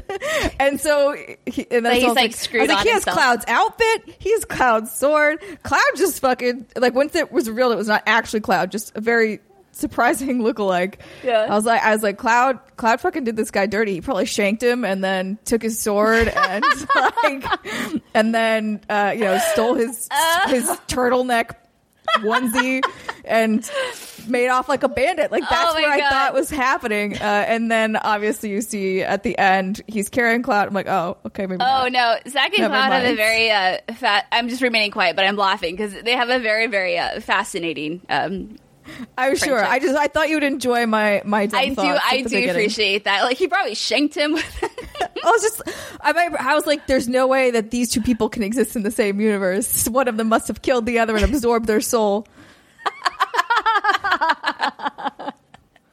so I mean, it's Final Fantasy. I feel like that would it be could, it could happen, happen, right? It could happen. Yeah, Yeah. Could I? I want to ask one thing also yeah. that I'm not sure. Of whatever you can answer vaguely. Okay. Is there a reason for Sephiroth, Sephiroth's eyes being the way that they are? They're like Yes. weird cat, or there is a reason. Yes. Okay, so we'll ask all these questions in just a few seconds because I have a lot of questions that I want to ask that I want you to answer. Okay. But I get that you want to leave another disclaimer of being like, okay, so we've had our spoiler cast on the remake. If you want to opt out now, you can.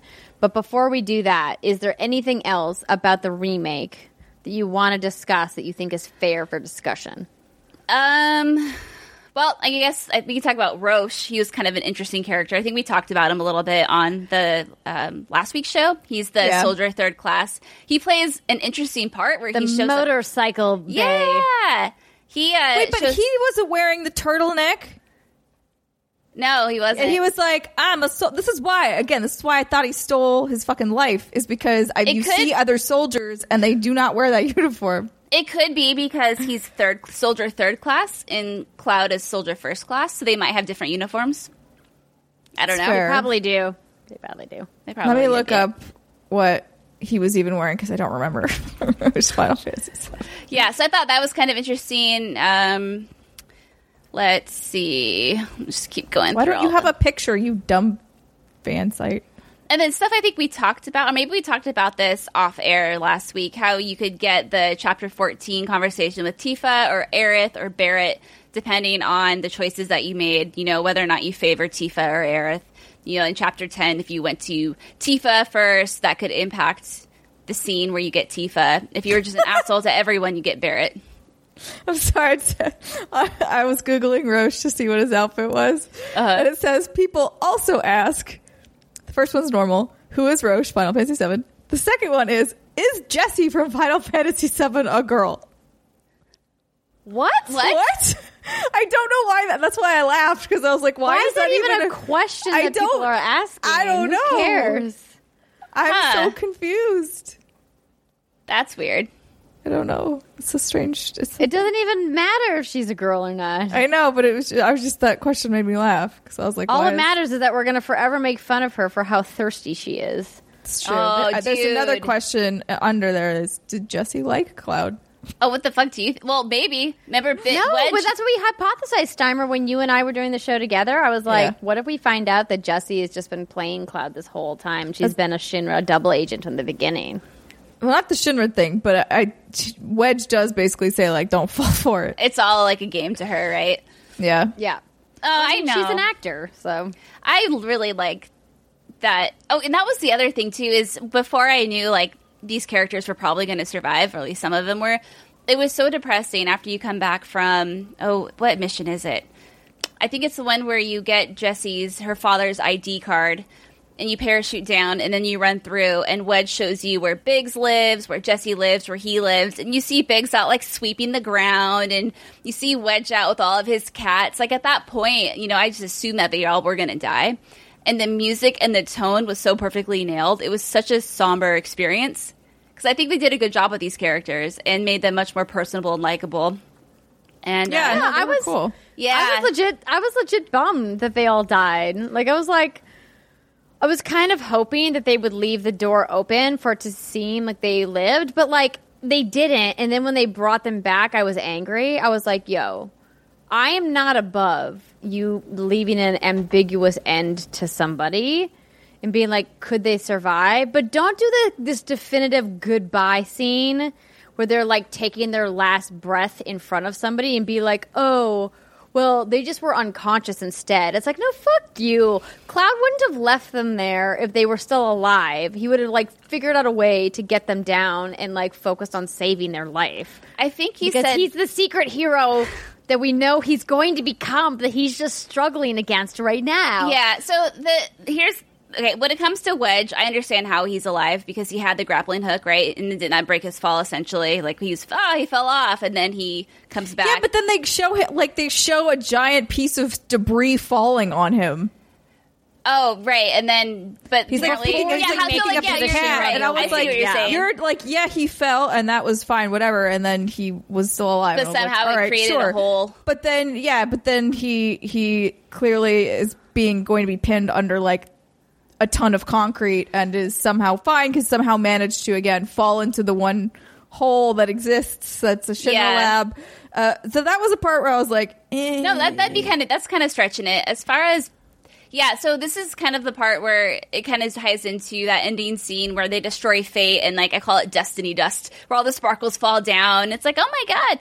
Because as you see that scene with Zack and Cloud, you know, they're looking over yonder and he looks at everything kind of falling down and then immediately from watching Zack and Cloud, you know, hobbling away or whatnot, it pans to Midgar where you see Biggs in bed, like recovered. So my I'm wondering if that itself is an alternate timeline, or is it possible that the actions that Cloud and company did affects like the past and present, or just the future? Like we don't know, and this is why it's like, how are you going to tie this up, or are you going to completely Kingdom Hearts this shit? Oh no. what happens? Yeah, I don't. I don't know about any of that. I do kind of wish they just left left Big's ex all dead because, um, yeah, I think it opens up too much in terms of weird possibilities if it can go back in time and somehow fix it, or are they saying that they've been unconscious this whole time and now the fairy dust has Settled. recovered them? Like they're like now they've gone from coma to like okay maybe they'll get out of it, but again. You are usually not in a coma when you pass out from lack of blood loss and then a pillar falls on you. True. Yeah. usually, you're not. just dead. And so part of me wonders if that was mostly just for the dramatic effect of. Well, I mean, there, it should be explained narratively, but like, you know, of like when they were panning and showing that shot, and I saw Jesse's bandana and her glove, I said, okay, if this next shot shows Biggs or Jesse in bed alive, then at that point, I was I was conjuring up my theory that this is an alternate timeline. I said, if that if that's gonna be it, that's like the nail in the coffin. Then I know for sure this is what they're doing. And then as soon as they showed it, I was like, oh my god! So that was kind of an indicator to me. But again, like if you don't know that, it probably does come across as a cheap little like, hey, Hey, we Still kept the alive hot guy alive. yeah. So because yeah, someone must have found him and carried him up to bed. But like, how did that happen? I don't know. I don't know oh, either. Magic. Someone's got some magic hands up in there. Oh man, I just want that sequel now. I just want it now. I'm, I mean, I'm so I curious, but I want them to. I mean, I hope they do a better job answering a lot of the questions they kind of brought up and then just never addressed again. Granted, again, this is only the first portion of this game, um, but uh, as we mentioned at the beginning of this, any literally anything about Sephiroth, I'll take. Please tell me what the fuck is going on. Uh, and then, uh, well, Zack came at the very end, but I was a bit of like, okay. Okay, Um, so I think and now then, is the perfect time to say should we should we like give a, another deeper level spoiler warning and then actually talk about this? Cool. Yeah. Unless you don't want to, Steimer, because I have questions that I would like answered. I mean, But I, I, can struggle do this with with Brittany because aside if you're like, I would rather not know. part of me doesn't want to know, and part of me also realizes it's probably going to be five to six years before we. And it get could any be very answers to any different. Yeah. So, I guess sad. I'm fine with it because I'm probably you guys know me. My memory You'll forget is anyway. crap garbage. I'm gonna forget. by next. So okay, I so think we're fine. here is a very deep level disclaimer. If you don't want to know what the like relationship is between Cloud and Zack, or what Cloud's backstory is, or what Sephiroth is, then now is the time to say goodbye. If you want to preserve the narrative experience you've had, not playing the original game, only playing the remake, then thank you so much for hanging out and listening to the show. We hope you've enjoyed the spoiler cast so far. And if you were like me and you just must know, then please stay with us. Okay. Are they gone? Okay. Okay, okay, they got everybody look around. My cat's just wandering around the studio. What are you doing over there? This is being handsome. Are you killing spiders? He's There's so baby many spiders. Baby Sephiroth. Would you say he has cat eyes or like lizard eyes? Uh, the, I couldn't. I couldn't decide if they were reptilian or cat-like. They're alien eyes, Steimer. Hmm. Because Sephiroth is half human, half alien. Oh, Yeah. Okay. But, like, okay, Do you Wait, classify do you For real. classify the ancients as aliens or as humans? he's not. But he's not an ancient. Oh, okay. There. Yeah, that he thinks he is. Okay, so I'm going to try my best to explain this lore because it's kind of crazy. Okay, so you have the ancients, also known as the Cetra race, I believe. Cetra, Cetra, C E T R A. Yeah, yeah, yeah, yeah. Um, they were like these like awesome creature humans. They were the hippies. Humans. Yeah, they were the hippies. They like lived in like love like lavish forests and waterfalls and blah blah blah. And then one day, this alien named Jenova came and kind of like I believe fucked everything up. And was somehow, Jenova the asteroid? Jenova is that she's you know what Jenova no, is? no, no, I know, but I meant like Oh. in the in the Shinra hoopla, They do, like, they're like, yeah, "There's they the like, asteroid," and I'm like, "Is that the asteroid? Is really I that Jenova don't. came and I'm not people out?" entirely sure on that. I just kind of have like the base, like the the bullet points down in my head. So Got it. All I know is somehow Shinra gets Jenova, and then they think Shinra, they think Jenova is part of the ancients. They think they thought that you know Jenova was one of the ancient races, the of what Aerith is obviously, like what they didn't know is Jenova is not, but they mistakenly think Jenova is. So what they do is they take human, like babies or maybe even fetuses at that point, and they take Jenova cells and inject them into the babies in order to create what they were hoping to recreate the ancients. the ancients, yeah, okay, Right. because they want the promised land where all the Mako is. Right, they, they do that. But what they found is that, yo, this doesn't create the ancients, but what it does create are these super strong humans hybrids, which is what Soldier is. So Soldier, Oh, so Sephiroth is a soldier, was a soldier, Ze- and then where it gets Is he an ex-soldier? no, He's and the this, Papa ex soldier. and this is where it gets Cloud. really interesting, and where the plot point can get kind of spoilery if people aren't careful. So, Cloud. Okay, so you have Zack. This is Zack. This Yes. is where Zack comes into play. Okay. So Zack Cloud is- shanks him. No, absorbs I his soul. that would be a lot more interesting. That'd be some like true He's crime like bullshit. Shang Tsung. Is what she's trying to say. So so it's like you have Zack, who is soldier first class, and his whole when he was and there's a whole game dedicated to this. I don't remember what the name of the game is, but um, he's a soldier first class, and all along he just wants to be like the great Sephiroth, because back then Sephiroth was like a badass, like ooh look how cool he is. Yeah, they allude to that a little bit in this. right. game. So he joins soldier first class. He Crisis fall- Core. Thank you. He falls in love with Aerith. I was actually about to ask. I was like, wait, was he the one? Because she's like, I loved a soldier. He was also first class. And at first I was like, Sephiroth? Are you in love with Sephiroth? Yeah, no, and that's, then, that's Zack. and then I w- and then as soon as Zack was like dragging Cloud's poor ass around, I was like, nah, she probably loved this guy because he looks exactly like Cloud. So I'm glad that I was correct. Well, yeah, and we'll, we'll get to that too. So, Zack inherits the Buster Sword from his mentor. At that point, Zack meets Cloud, who failed to make Soldier, so he was just a gunman. But they bond over the fact that they both kind of like came out of like middle of nowhere towns. Like this is my understanding.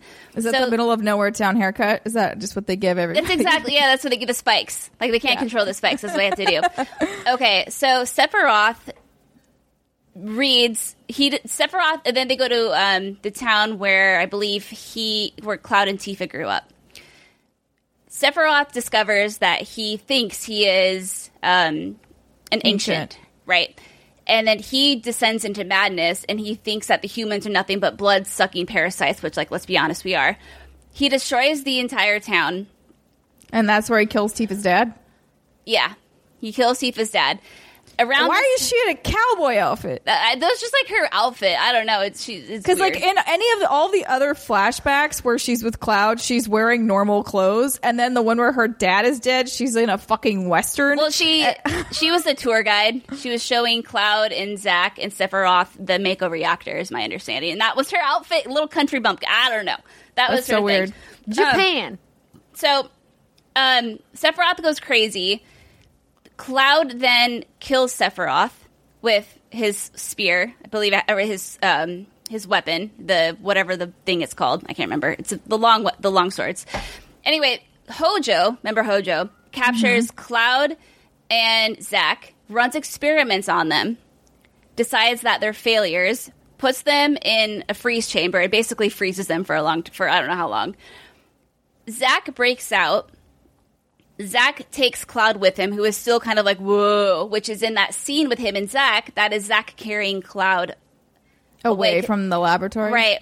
But here's the thing is in the original in the original timeline, Zack is killed at that scene. He does not survive.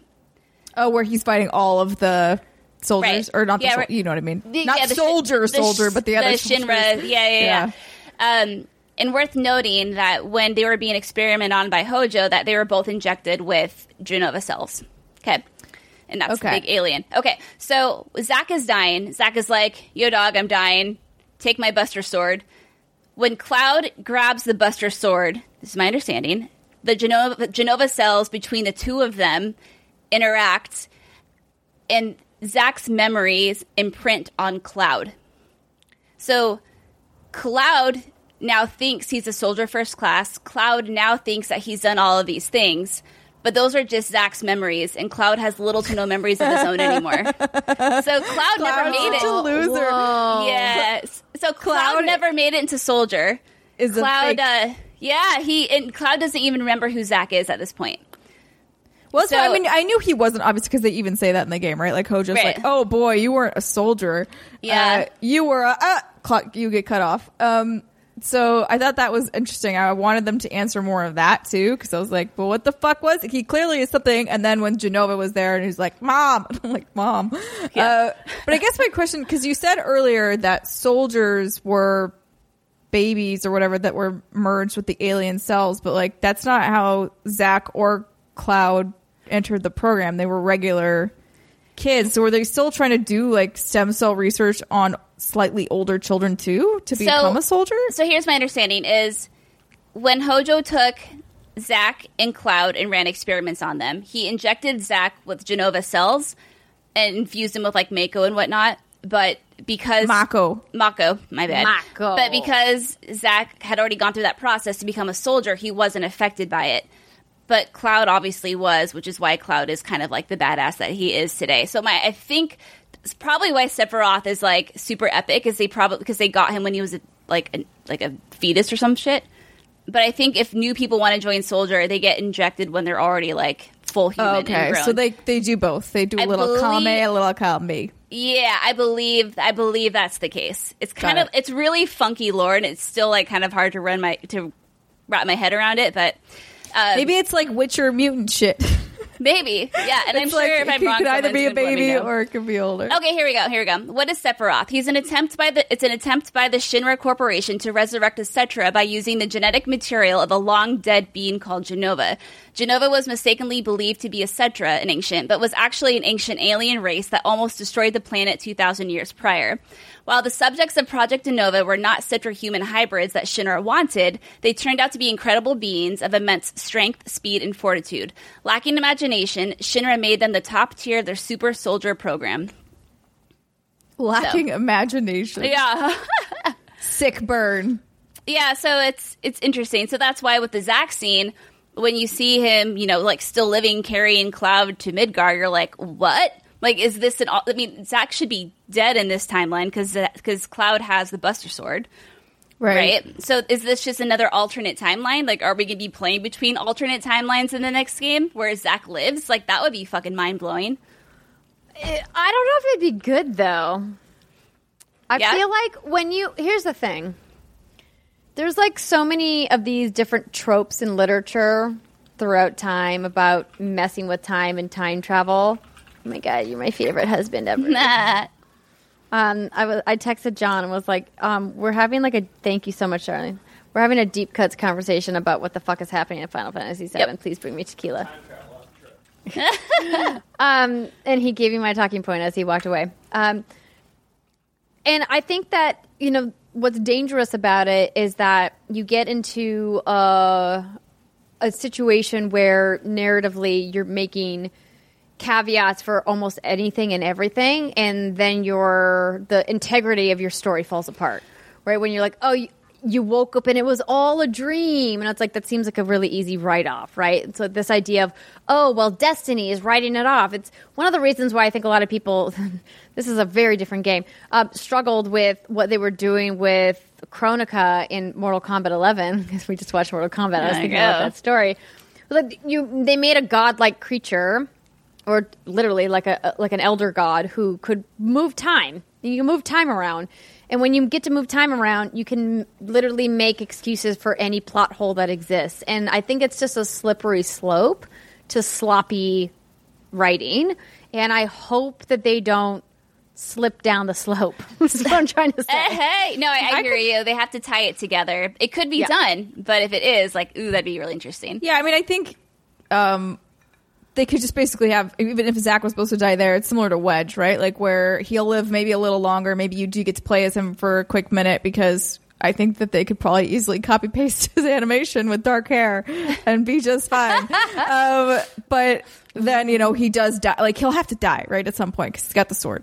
Um, and it just Yeah, like you said, unless that's sense. a total different timeline where Zack is. That's why it's like, how are they going to do this? Also, where that's kind of interesting is Tifa. The reason Tifa's so hell bent on keeping Cloud around is because she knows something's like up and something's not right. Uh, so if you kind of like look at her dialogue through that lens, because you know later on in the, in the game in the original anyway cloud starts retelling part of um, his time in soldier and all of his scenes in this soldier are just him and sephiroth when in fact like it's not cloud and sephiroth it was zack and sephiroth but he has zack's memories so when he's retelling all of these things tifa's like yo dog something like is not right with you so she that's why she wants to keep him around and keep such a close eye on him is because he seemingly just like comes back out of nowhere claiming to have made soldier when she knows he de- he never did because he came Wait, she knows that? yeah, she knows because she remember when she did the tour in her little cowboy outfit. I mean, I don't remember her actually giving a tour in that. Sorry, I just remember sorry, her so- seeing, yeah. The scene of her in her cowboy outfit is after Sephiroth had killed her dad, Right. and that was when Sephiroth, Zack, and Cloud had all come back to their hometown to do a tour of the uh, Mako reactor, and Mako, Cloud was- like taco. Yeah, th- there we go. And Cloud was in his gunman outfit, and Zack was in his soldier outfit. So Tifa knows that Cloud never made soldier. So she knows all along that like there's some shit going down. That's so crazy to be like, I'm just going to play along with this because you're clearly It's mentally fucked disturbed. up. I think is what you mean to say. I don't That's know. awful. It's awful. It's awful that Tifa is playing dumb. It's awful that Aerith is playing dumb this whole time. And I think that that's a weakness, and it bums me out because I like both of those characters, but I don't have respect for people who intentionally deceive to such a great length. I don't know. You don't okay, think so that this is I- the problem is what would they say to him at this point? I mean, I understand what you're saying, but if they were to say like, "Yo, Cloud, like this is not who you are," he'd be like, "But I have all these memories of doing these things because in his mind he does." Because all those memories were imprinted onto him, which is why he can do all the really cool moves and whatnot. Because that's Zack's shit. So, like, I hear you, but it's kind of like, well, how would that conversation go? it's a it's a delicate balance, I think, at least in terms of Tifa, because yeah, if she knows that's not the case, and you have a friend who's come back after a while and is kind of spouting off, like seems off, right? Like can do these things, but you know didn't make them. I feel like you wouldn't be confrontational about it just yet, especially because he does like the weird staggery shit at times. Like clearly is having issues.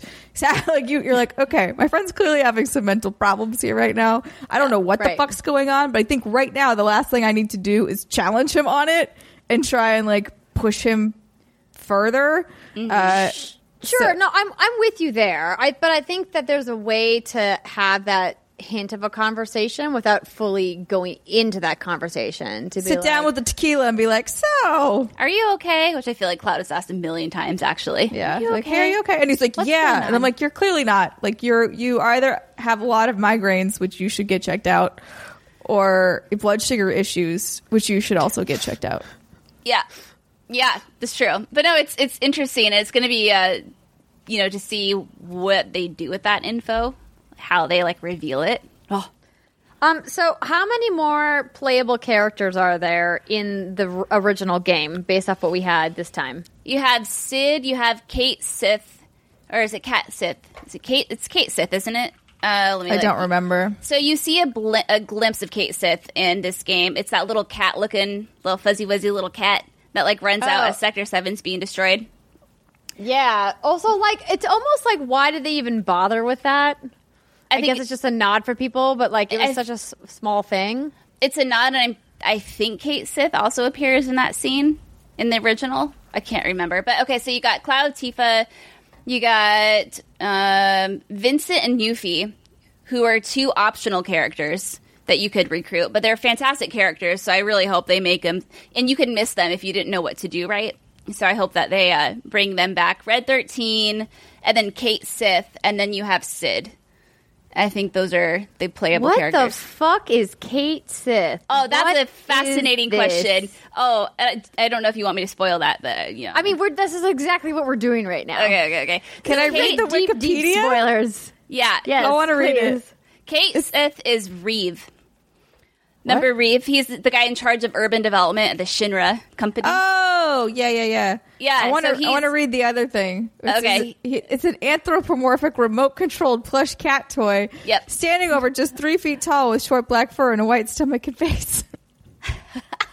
Yeah, so he is controlling uh, Cait Sith through um, who knows what means. I don't think we ever really truly figure out how he's doing it. Magic. Yeah. Yeah. So I- it's just when you Google Cait Sith, you see this cat on top of like a, A giant thing. a blob, like a Kirby like, but like a- it's got like a head with I think it's supposed to be a Moogle of sorts. A giant, the fattest one. Moogle of all time. Yeah? I don't know. It looks like a Moogle does. I don't know, like a weird Moogle with weirdness. Wait, and so you say this is the guy that was like in the Shinra Tower?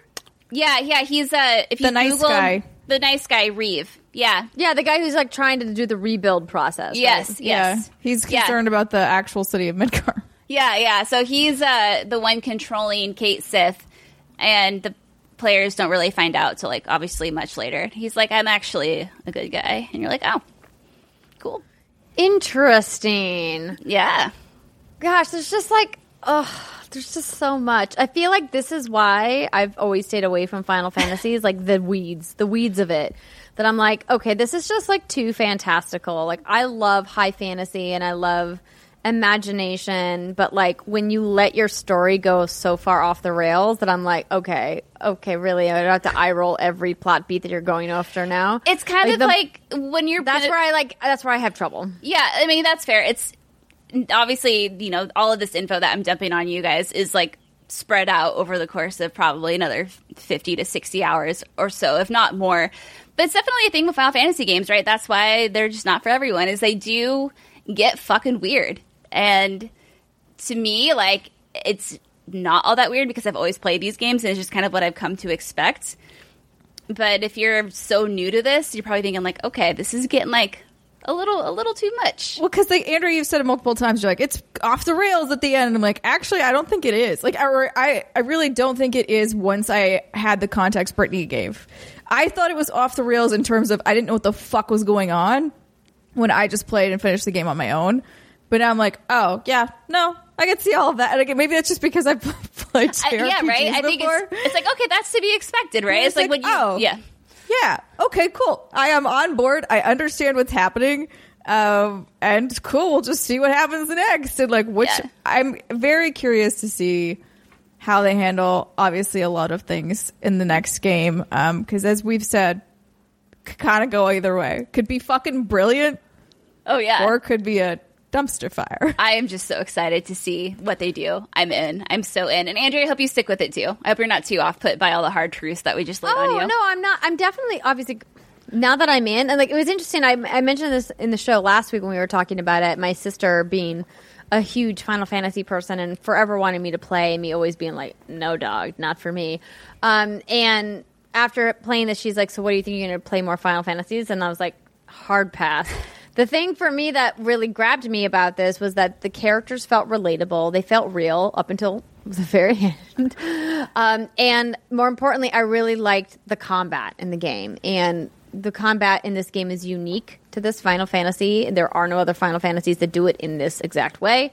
And so I think it'll be tough for me to go to others. But if they follow this formula, and you know maybe refine some of the traversal things that we had little gripes about i think that the next game is set up for success.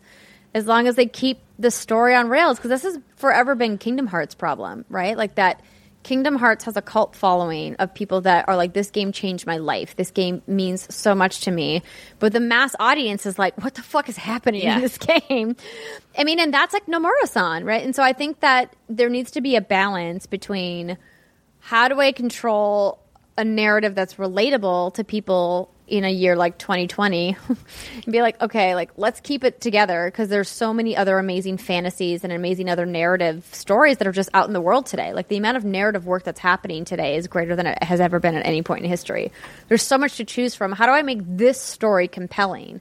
For audiences that maybe didn't give it a shot before, because you can't just do fan service you have to make it better, right? And, and and take it to the next step. And like, how is Square Enix going, going to accomplish that? Is like the big like rhetorical question. Yeah, they got I everyone do wonder now.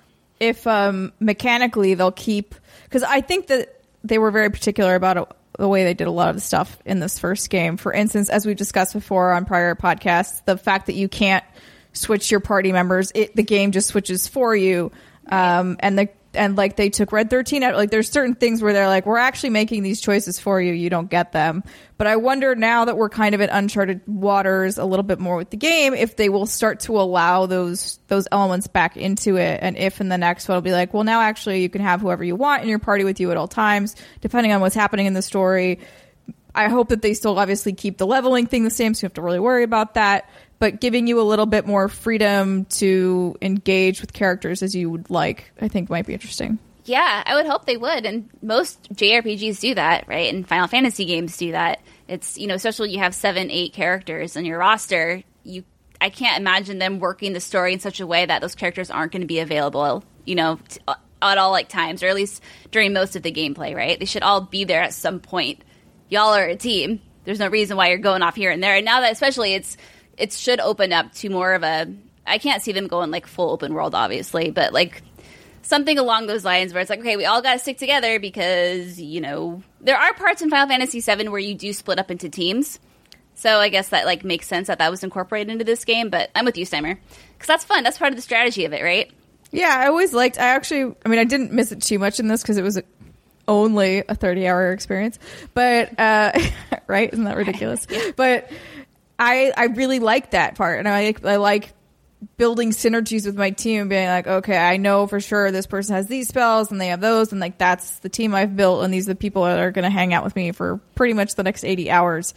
Uh, and I didn't really, I, I missed that a little bit with this, but I also Yeah. thought that they did it for a good reason and it made sense, so I was okay with it. Yeah. Oh, it's going to be interesting. Oh god, that felt so good. Oh, I feel so good now. I feel so like liberated. Good. Do you feel like you left anything un- unspoken about? Is there anything that you're like, God damn it, we didn't talk about this? Even No. though we didn't talk about Wutai, but we can talk about that some other time. I Oh yeah, yeah. That's a whole nother can of worms. Um, no, I'll I- leave that can of worms. Yeah, yeah, I'll leave that one. The other thing I, what I just want to say is that final fight with Sephiroth when one winged angel was playing. I thought that was Oh. so, so good. What do you mean? Is that a song? Yeah, so One Winged Angel is probably, I'd say, the most famous Final Fantasy VII song, or probably even the- maybe the most famous Final Fantasy song. It's uh, Sephiroth's like theme, especially like at the Oh, end. where they're like, where they're like yelling chanting into the background. Yeah, yeah, yeah. So I always listened to that song even before I even played the game because I thought it was so good. And they always play it at all the concerts I'd go to, the video game concerts. And hearing how they've taken that game, that song, which is already pretty fucking intense, like. If you have a few minutes, friends, go watch the ending of Final Fantasy VII, the ending fight with Sephiroth when he like descends with his one wing and that song just starts playing. So good.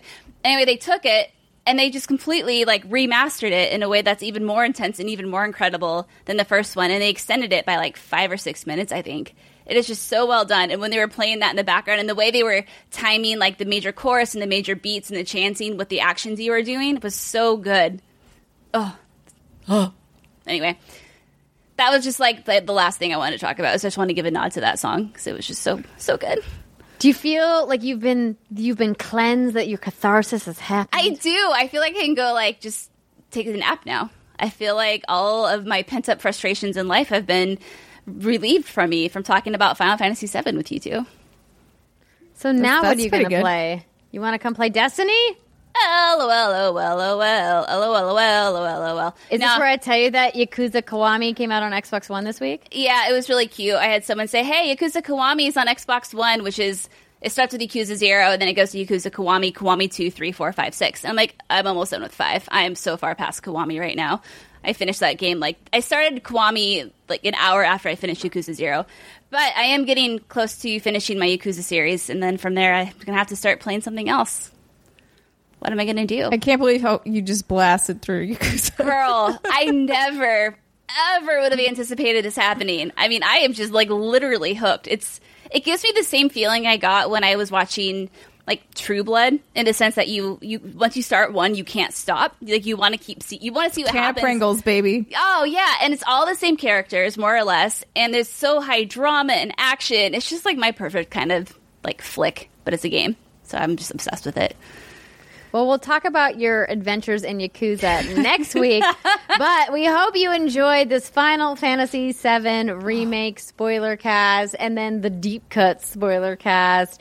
Thanks for sticking with us, everybody, and thanks for supporting What's Good. If you missed the Patreon streams, don't forget to go to patreon.com slash What's Good Games and watch the archives. And also, if you haven't marked your calendars for May 16th, it's our anniversary stream. We'll have more details to announce on that in the coming weeks. But for now, enjoy the rest of your weekend. We love you guys. Goodbye.